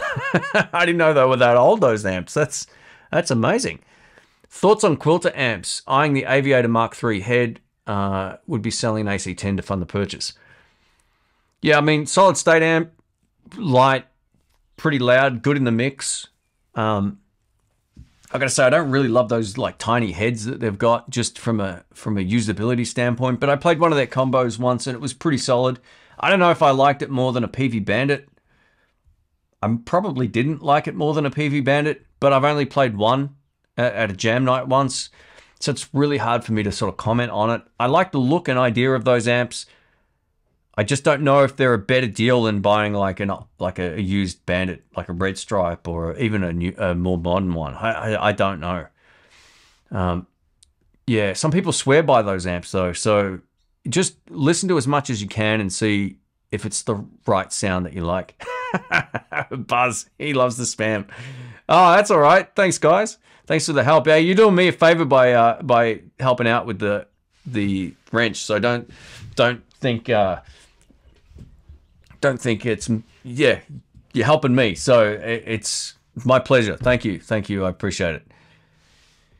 Um, Ronnie says, "Do you still play the Marshall DSL 40? If so, which speaker did you keep in it?" So I, I had the stock speaker in there for probably, I am going to say six months, maybe. I then went over to a Tonker, an Eminence Tonker, which I love the sound of in a room. But when I got it out live, I was like, it's not quite the right sound. There was a couple things about the Tonker I didn't love. It had a great upper mid-range thing, which really made it cut the mix, but it didn't have the chunky low end and it was still a bit too bright. The DSL 40 is quite a bright amplifier, so you've got to really wind down the presence and the treble control. So much so that the treble can almost be off. And with the stock speaker, unless you're really, really loud, it can be too bright. I put a Texas Heat in there, never looked back. It's been in there 100% of the time. It takes out the high end so I can EQ it like a normal amp, put the treble somewhere around one o'clock without it ever still sounding like ice pick bright and then I can run it the bass down further instead of up further. And it just it sounds unreal. It's loud. It does make the amp a little bit heavier than the stock speaker, but the Texas Heat would be without question the best match for that amp for my kind of sound. I love that more rolled out high end sound, or not ice pick bright kind of Marshall tone. Some people love that. If you like the the really bright Marshall tone, then you probably won't love the Texas Heat. I've, I've also tried it just by daisy chaining it across to the Swamp Thing speaker, which is also a really good choice. That gives you a thick bottom end, but not as big as the Texas Heat, and a little bit more top end, but nowhere near as bright as that stock Celestion speaker, which are very solid speakers. But yeah, Texas Heat has been in there all the time. You know what? I get a lot of questions about these amps uh, about you know well, like what what have I got in what amp. I've actually these are ideas. I'm going to reapproach a lot of the stuff I've kept long term and how I feel about it today, and and give a rundown of what it is that's going on with it. Because um, although I just answered it, I see that similar questions come up, and I, I I'm like I really need to start doing these like long term review videos. the Wrench should be a good name for a blues rock instrument track. Yeah. Uh, I miss my Eric Clapton Twinolux, sold it for a lightweight custom shop Gibson Les Paul. Uh, worth it, but now I'm ampless. Oh, man. All right, so the 57 Twin. I hope you've got a like a little trolley for it, man, because um, those things are, I think they're backbreakers. That doesn't always matter. Not everybody cares about amp weight, but um, 57 Twins are pretty much the same amp, right? Then the, oh, the Twinolux has the ability to it had a power attenuation thing, and you can also defeat one of the speakers, right? Like you could two, you get the the Twinolux had two speakers. You could drop the volume and then drop it again, and it would you only use one speaker. I'm pretty sure that's how that worked. They were really cool amps. Um, you may have dodged a bullet with that, man, because I part of me's thinking that I read posts about people having problems with the transformers on those. I could be wrong, but just double. Uh, not not on the um. Sorry, not on the 57 twins, but on the the Twinolux amps. Sorry if I wasn't clear. Best modeling amp to play live. Man, it's it's a hard question to answer because there's my favorite one that I gigged with was the Mustang version 3. It was loud, it had all the so- sounds in there, and it was easy enough to tweak if I needed to change something on the fly, and the foot switch made it easy. If I'm using something like the Boss Katana, which I don't own anymore, but like, for example, I have used that live, I found it was more usable just using it as a clean channel amp with some delay and then using an overdrive pedal into it. Um, yeah, I, feel like digital modeling amps aren't necessarily the best for live players you want something simple that's easy enough to tweak. And I'd prefer to play these days a solid state amp any day of the week over a digital modeling amp live. I don't care what model or make it is. They're just easier to get the sound. I put my pedal board down, I'm done. But if you don't have a pedal board, you know, the, the old school Fender Mustang 3 version 2s are pretty hard to beat in the mix. They've got a really great sound. Um, but yeah, it would be somewhere between that and the Katana, which is more like a solid state amplifier on that clean channel. So that, that's kind of how I look at it. Um, but I'd rather play Peavey Bandit than both these days. So that's how I look at it. As great as they are, the other amps, from what I like, it's a no brainer. Um, Tonal Timber says, correct Shane. Wow, I had no idea. Yeah, thankfully I'm 20, so they aren't as heavy or backbreaking for my back just yet. Well, that's good. You're lucky, man, because um, it only takes one bad lift out of a car with a heavy amp uh, for a disc to go bad, and then it can cause you problems for years. That's kind of like why I started working out years ago, because I was like, I gotta, I have to do everything to protect my spine and make sure that I can move this heavy crap around without suffering. So it, you're you're in a good place. That's good. Just make sure you lift properly, man, because it'll get you when you least expect it. I remember the first time I was going to a gig, I was going to a jam night actually with some friends. I had my Fender DeVille. I picked it up without really lifting it properly, and my old place had like a lot of steps and stuff. I picked it up and I felt like there's this muscle that runs down your spine, and it, it hurts if you tear it, it's one of the worst pains you can have in your back, right? It's it's like brutal. It hurts when you breathe because it moves all the time. I picked this amp up and I could feel something like getting hot in my back. I tore that muscle. It wasn't off or anything, but it was like it was bad.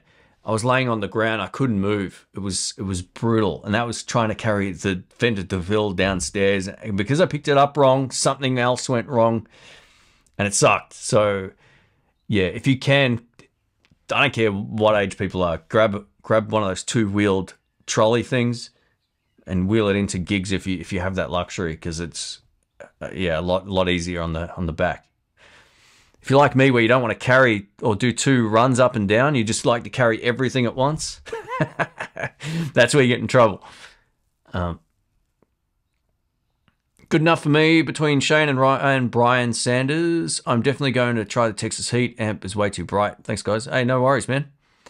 All good. Yeah, that that was my problem with it as well. It the brightness works to its favor when you're really loud. Like if you get the gain on the classic channel up to about one o'clock and the master on the on the drive channel, the volume and the gain both at one o'clock and the masters at ten, it can work great at, in terms of that stock speaker, but yeah, I was the same. I was like, that's a bit too bright. And then once I swapped the speaker off, I was like, that's the sound I wanted. It's kind of like my, almost like my Fender rig, but without any pedals. it's pretty cool.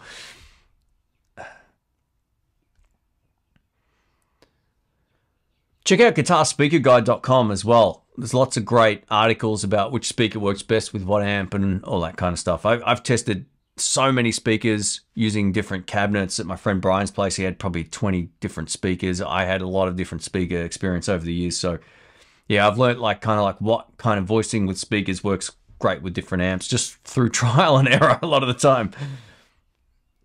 Um, and also from testing amps as well that have like custom, you know, FSR runs and all that kind of thing. Uh, Those jazz chorus amps were the worst. They're so heavy.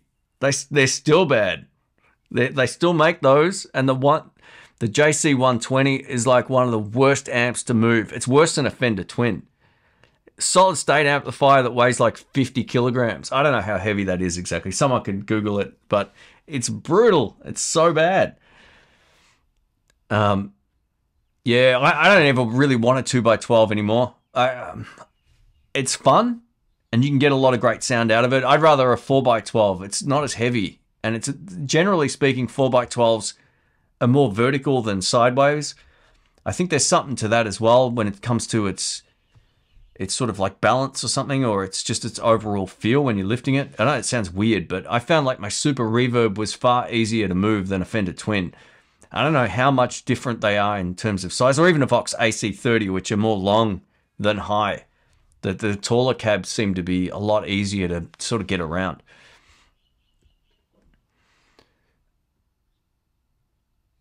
Man, this uh, this live stream's been fun. Thanks everybody. I appreciate it. It's been so long since I jumped on and did one of these things, and it's not through not wanting to do them either. I just just needed to get my uh, my voice back.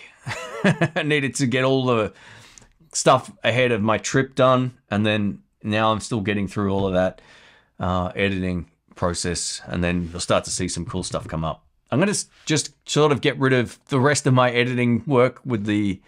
Yeah, actually, there's a couple of uh, like little videos I'm gonna throw in from the studio here that are recent, but um, most of the stuff I want to finish is everything I did overseas, which I know not everybody's interested in when it comes to the Jerry's Lefty guitar thing and all that kind of stuff. It's just something I really wanted to do, which is why they're why those videos are sort of existing. It's just a great, fun thing for me to be, you know, to try different guitars and all that kind of stuff. But I'll go back to more of the regular stuff once uh, I get through that, rather than sort of intermix it. I, I've got a good plan moving forward. I've been um, I almost felt a little weird about YouTube for a while. Like, oh man, I'm getting bored. I'm like, well, this is my channel, right? Like, if I'm getting bored and clearly people watching the channel might be getting bored, maybe it's time to go back to doing some different stuff or try some different things. It's like a really easy fix.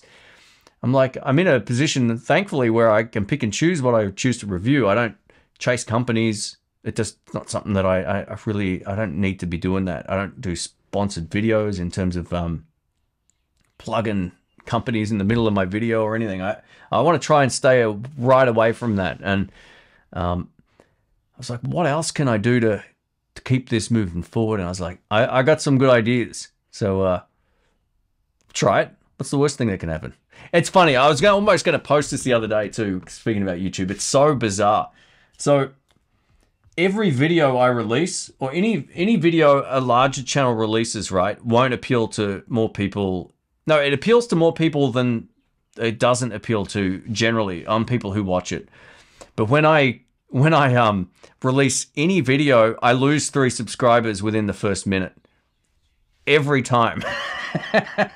and you can watch the graph. It, it's like it no matter what it is. It, could be a video that ends up getting 100,000 views and it will bring in 300 subscribers, or it could be, or, or a thousand, or it could be a video that gets minus three instantly and then it goes up and I might earn 30 subscribers out of the video. It's so funny to, to see how this YouTube thing works. I'm like, I, and lately I've been like looking at the videos the last couple of months just to see like what happens as soon as the video go goes live. And I haven't had a lot of viral, vi- you know, like viral videos. I don't even care about that, but not many of them have taken off. I don't really care because like the long term approach of what I do is like I want to make a quality video. And anytime someone will search for even if it's something obscure, these videos will show up. It's not like I can't believe this company did this or you know I don't do those sort of videos.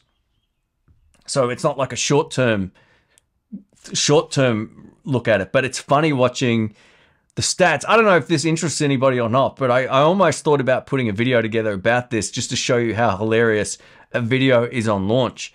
Because some of them get it doesn't matter. Like I might have 12 minutes watch time on a Guitar Search Saturday video that might go for 15 minutes, which is amazing. Like that's how those videos get pushed. But instantly, no matter matter what the video is, you see your subs drop, and then they you see this like stat thing go back up. It's it's crazy, man. It really is crazy. Anyway, that is probably just boring the shit out of everybody. Um, Tony G says you should review used gear, good solid gear for classic uh, sleeper and used. Gear. Yeah, well, you know what? I have done that a lot, man. I've I've actually reviewed a lot of used gear on the channel. Not so much the stuff that I would, I actually, stuff I've bought, I shouldn't say that because I, have bought lots of amps and pedals that were used on the channel and I end up doing reviews on them. But um, some of the guitars from Jerry's are also used. I don't know if that was clear in the videos or not. I probably, I don't even know if I mentioned it on some of them. Um, but yeah, it's, it's like, that's a great idea. There's so much great used gear on the market that you don't even necessarily need to, well, not all the time, but most of the time you can find something great without having to go to the shops. And that's why I really want to showcase that Music Go Round store because some of those guitars didn't even look like they were played, which was insane. It's like it's got the plastic on the pickups, and you can. It's like half or cheaper than half the price of a new one. It's so crazy.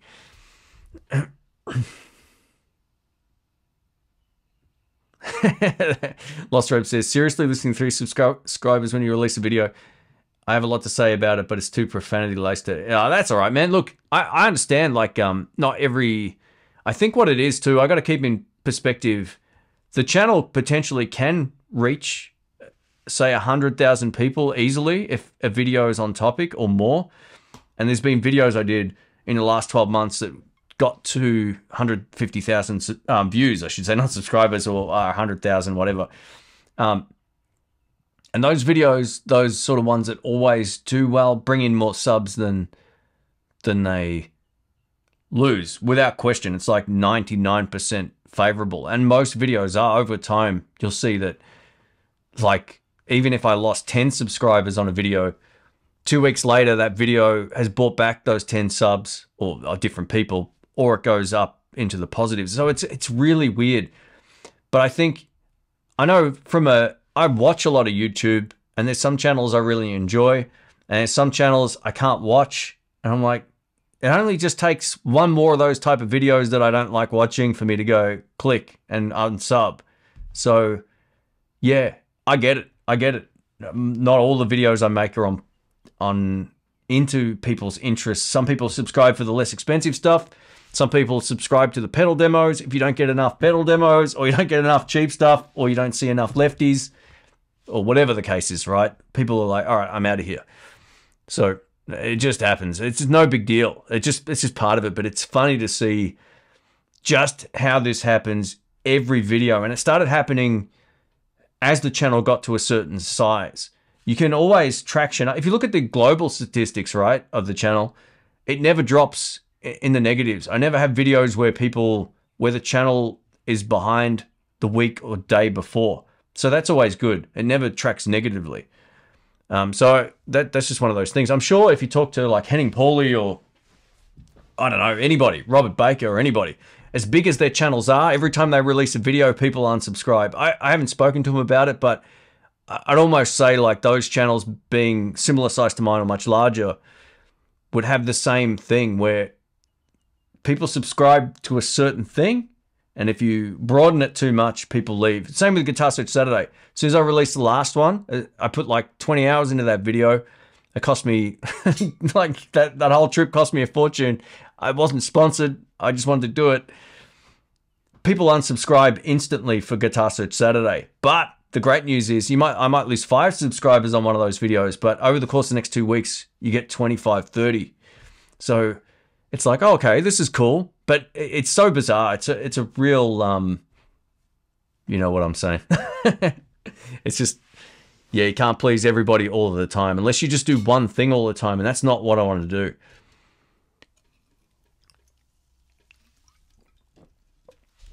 Hutch says, sometimes you temporarily lose a subscriber because he or she has hit the wrong button. I've done that. Yeah, you know what? I never really thought about that before, and I'm, I'm sure that's a thing because you always, you know, I used to ask people a lot to subscribe, and if they already were, they may have been unsubscribing. You're right. I, I have no idea. Um, yeah, that's a good point. Um, I've stopped sort of asking for that as well. I think that's kind of annoying. I'm just making videos again without doing any of that stuff. Um, Buzz says I bought a Larrivee Dreadnought. They're great guitars, by the way. Uh, for two hundred dollars, the music go around. oh wow! Plays and sounds better than my Martin or Taylor. I tell you what, mate, they are one of the most underrated acoustic guitars. They are so good. They're like Seagull from I think they're out of Canada. Amazing guitars for their price. Larrivee stuff is like, you know, I I don't. I'm never going to tell you I'm a like a, an aficionado when it comes to acoustics, but the ones that I've seen of those Larrivee guitars are like really nice. So good stuff. Uh, how many active subs are still actively watching? It really depends on the content and sort of what gets traction. You know, if a video gets a lot of watch time, that's when more subs will see it. It's really weird, man. It depends. Like, this is why you see channels posting just stupid titles about, like, oh my God, not again you know, th- those kind of things because people are like, what? And they click on it and you, you left like, uh. um, so those are the videos, if they get a lot of click throughs right away, those are the videos that get pushed. But long term, they only get pushed if the video is good and if people watch the majority of them. So that kind of clickbait sort of stuff doesn't work to your favor long term, even though they might get a lot of views instantly. Doesn't mean in two years that video is ever going to be found, right?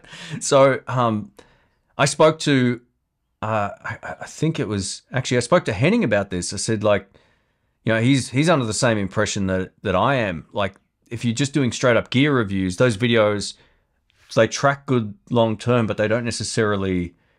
You don't go out for the viral hit unless something's new or it's from a company like Fender. I know when I've been on lucky enough to get at something release day, those videos do really well. And sometimes you fluke it as well, but I never try to um I never try to like I don't want to buy into the the BS of the of that ridiculous themed title. And not all of the time either. I see it get overused too often and it's actually put me off like watching content with it because I'm like what am I going to get out of this? I'm going to watch a minute of it and go, "Uh, next." And down it goes into oblivion. Um, just throw an overlay on screen asking viewers to subscribe. Yeah, that's pretty much where it's at now, James. I even on the Guitar Search Saturdays, I don't think I even mentioned subscribing or anything. I, am just like, um, I'm just looking to do some fun stuff. I want to mix up the channel and just keep it interesting because, you know, after this long, you know, I'm thankful that I've been able to kind of keep this channel moving for so long. It um, it's really surprised me, like that it's it's still going, and it's in a lull. There's no question about it. But the lull is because of what I've been releasing, and I'm well aware of that. but I also needed a break from certain things that I didn't want to do for a while. Otherwise, you just like I, I've spoken to lots of people who they make content based on what they know works well, and it's the least fun thing to do. Um, and just clickbait and titles isn't good for you you know, people who have been watching your videos for 10 years or more. So, yeah. Anyway, that's it's a whole discussion. the Pony Boy is 150 US, must be good because there's none available on Reverb. Go to his website and grab one from there. Unless he's only selling on Reverb now, which I'd be surprised. I've actually met the guy behind those pedals. He's a lovely guy. Um, it's gone up a bit. It was 120 last time I looked. but he has sales on too. So yeah, just check out um is it ShellyCustomGuitars.com? That's just from memory. He also is a luthier, but he's a like a guru when it comes to tube screamer style pedals and clones. Are there any ch other channels that can validate what I asked about my understanding of the algorithm? Oh, sorry, man. Uh, is it comments as much as thumbs up? Please correct me. Um, so you're right. I, I missed your your comment before. Rob, let me. I think you've. Oh, here we go. Shane, I think uh, you've watched me making comments, no matter short or relevant they are, because my understanding of the algorithm is comments counts. So yeah, it's kind of like any interaction. So if you if you like the video, leave a comment, thumbs up, all that kind of stuff. It, it actually does help.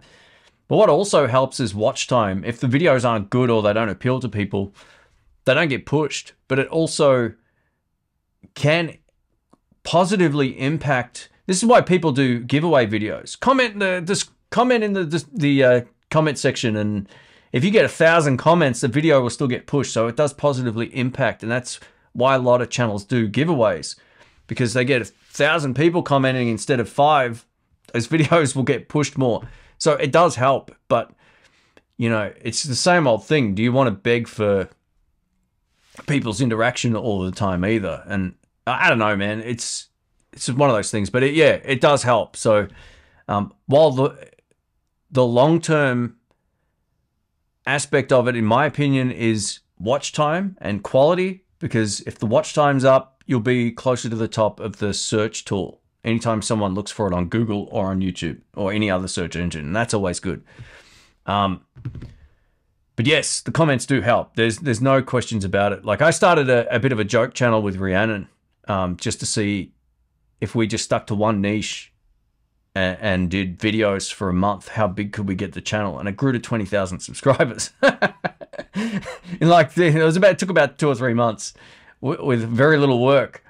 Um, so yeah, I think all of that kind of stuff helps. I think I think the longer something's been someone's been around, the less like people are interacting with it as well. I think there's that part of it as well. I know when I look at older camera channels when I'm looking for something, even though their content's sometimes far better, they don't have the same level of interaction that some of the newer channels have and not necessarily just new channels, but some of the the larger, bigger names. And I think I think that's also part of it as well. Hey, Beclouder, welcome, welcome.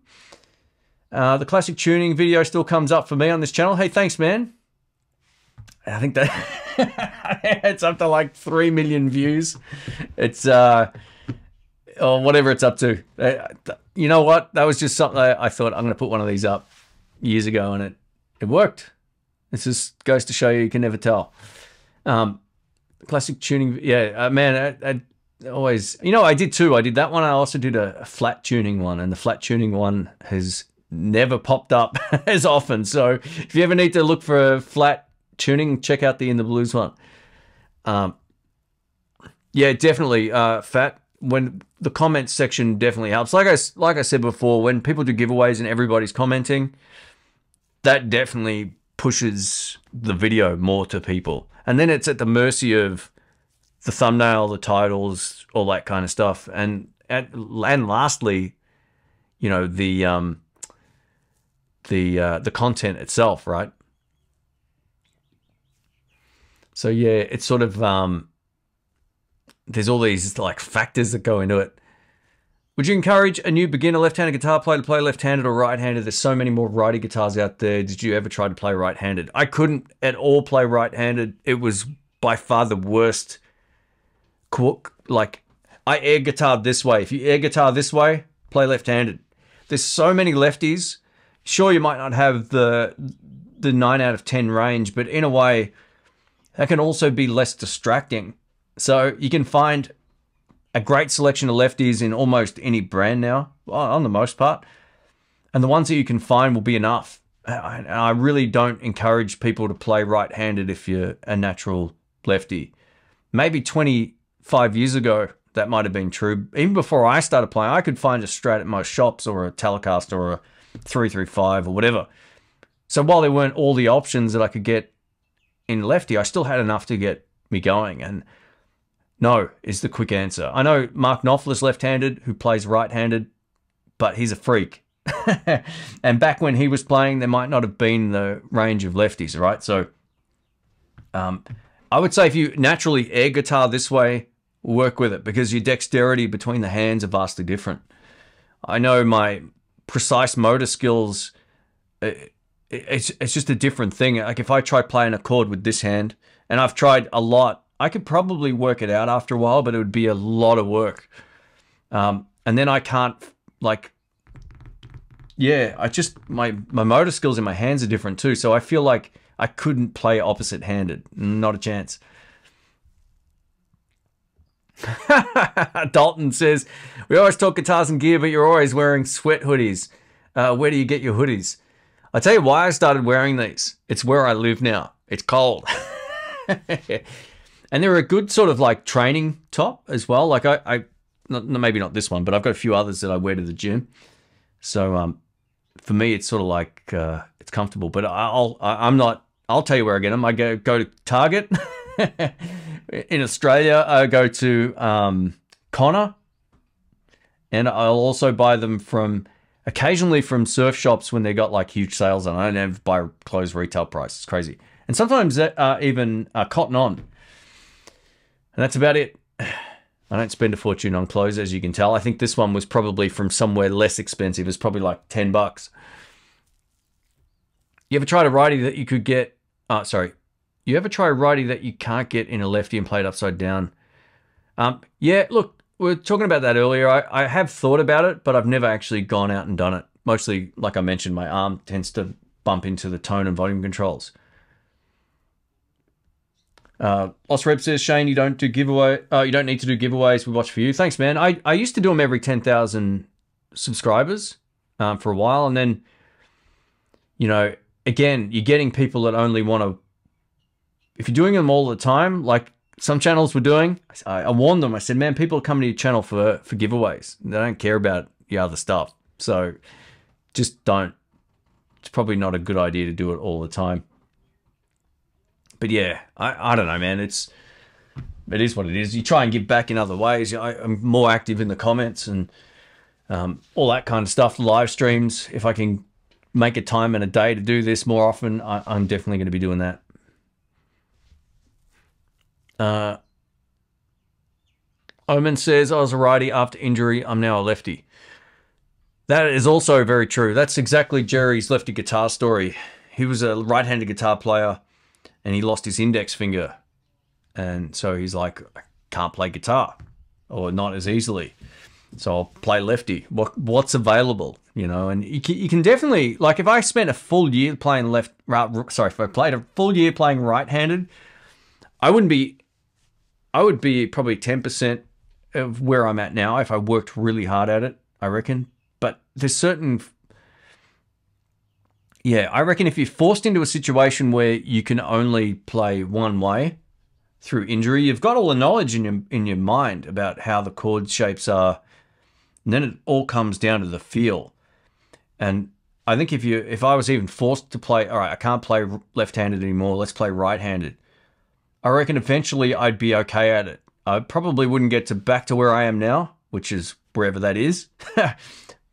but I reckon you could get it done. I've, there's people that have done that as well. So yeah, it, uh, it's interesting to see. Eh, you know, there's people that lose fingers that still play the same way too. So yeah, there's a lot of uh, very adaptable people out there. Are there any businesses in Australia that are like Warmoth? Have you ever considered or got getting a custom lefty parts a caster parts a caster made? Yeah, again, I've thought of that quite a bit over the years. Um, in Australia, there's places that sell kits, but not necessarily like, you know, like you choose the cut of wood, choose the finish, choose this, choose that. I, I don't know of anything like that in Australia. So I don't think that's an option.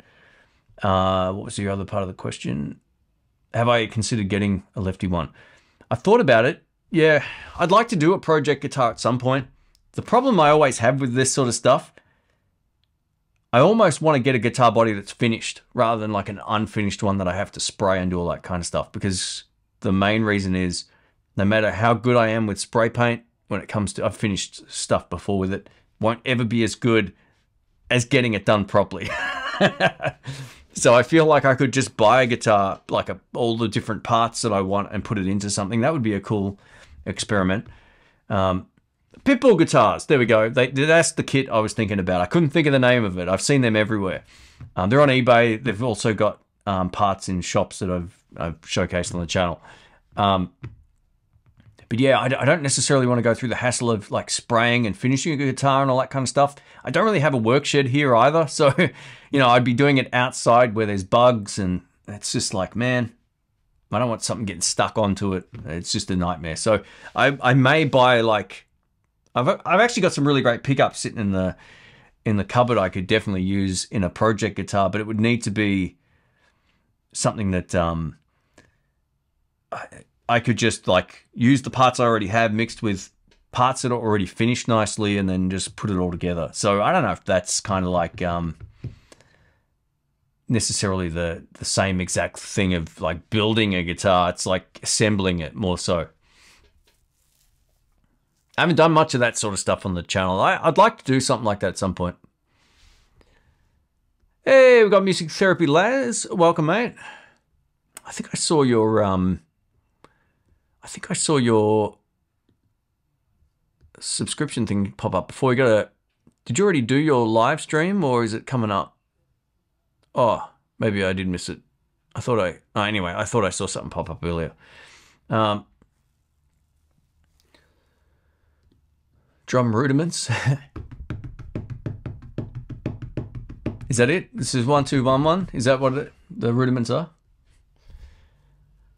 All right, guys, I'm going to get some lunch before I fade too much. This has been an absolute fun and absolute marathon of a live stream here. What are we up to? We're up to, uh, does it say the time anywhere? What's the time?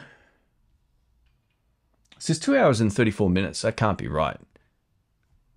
I don't know.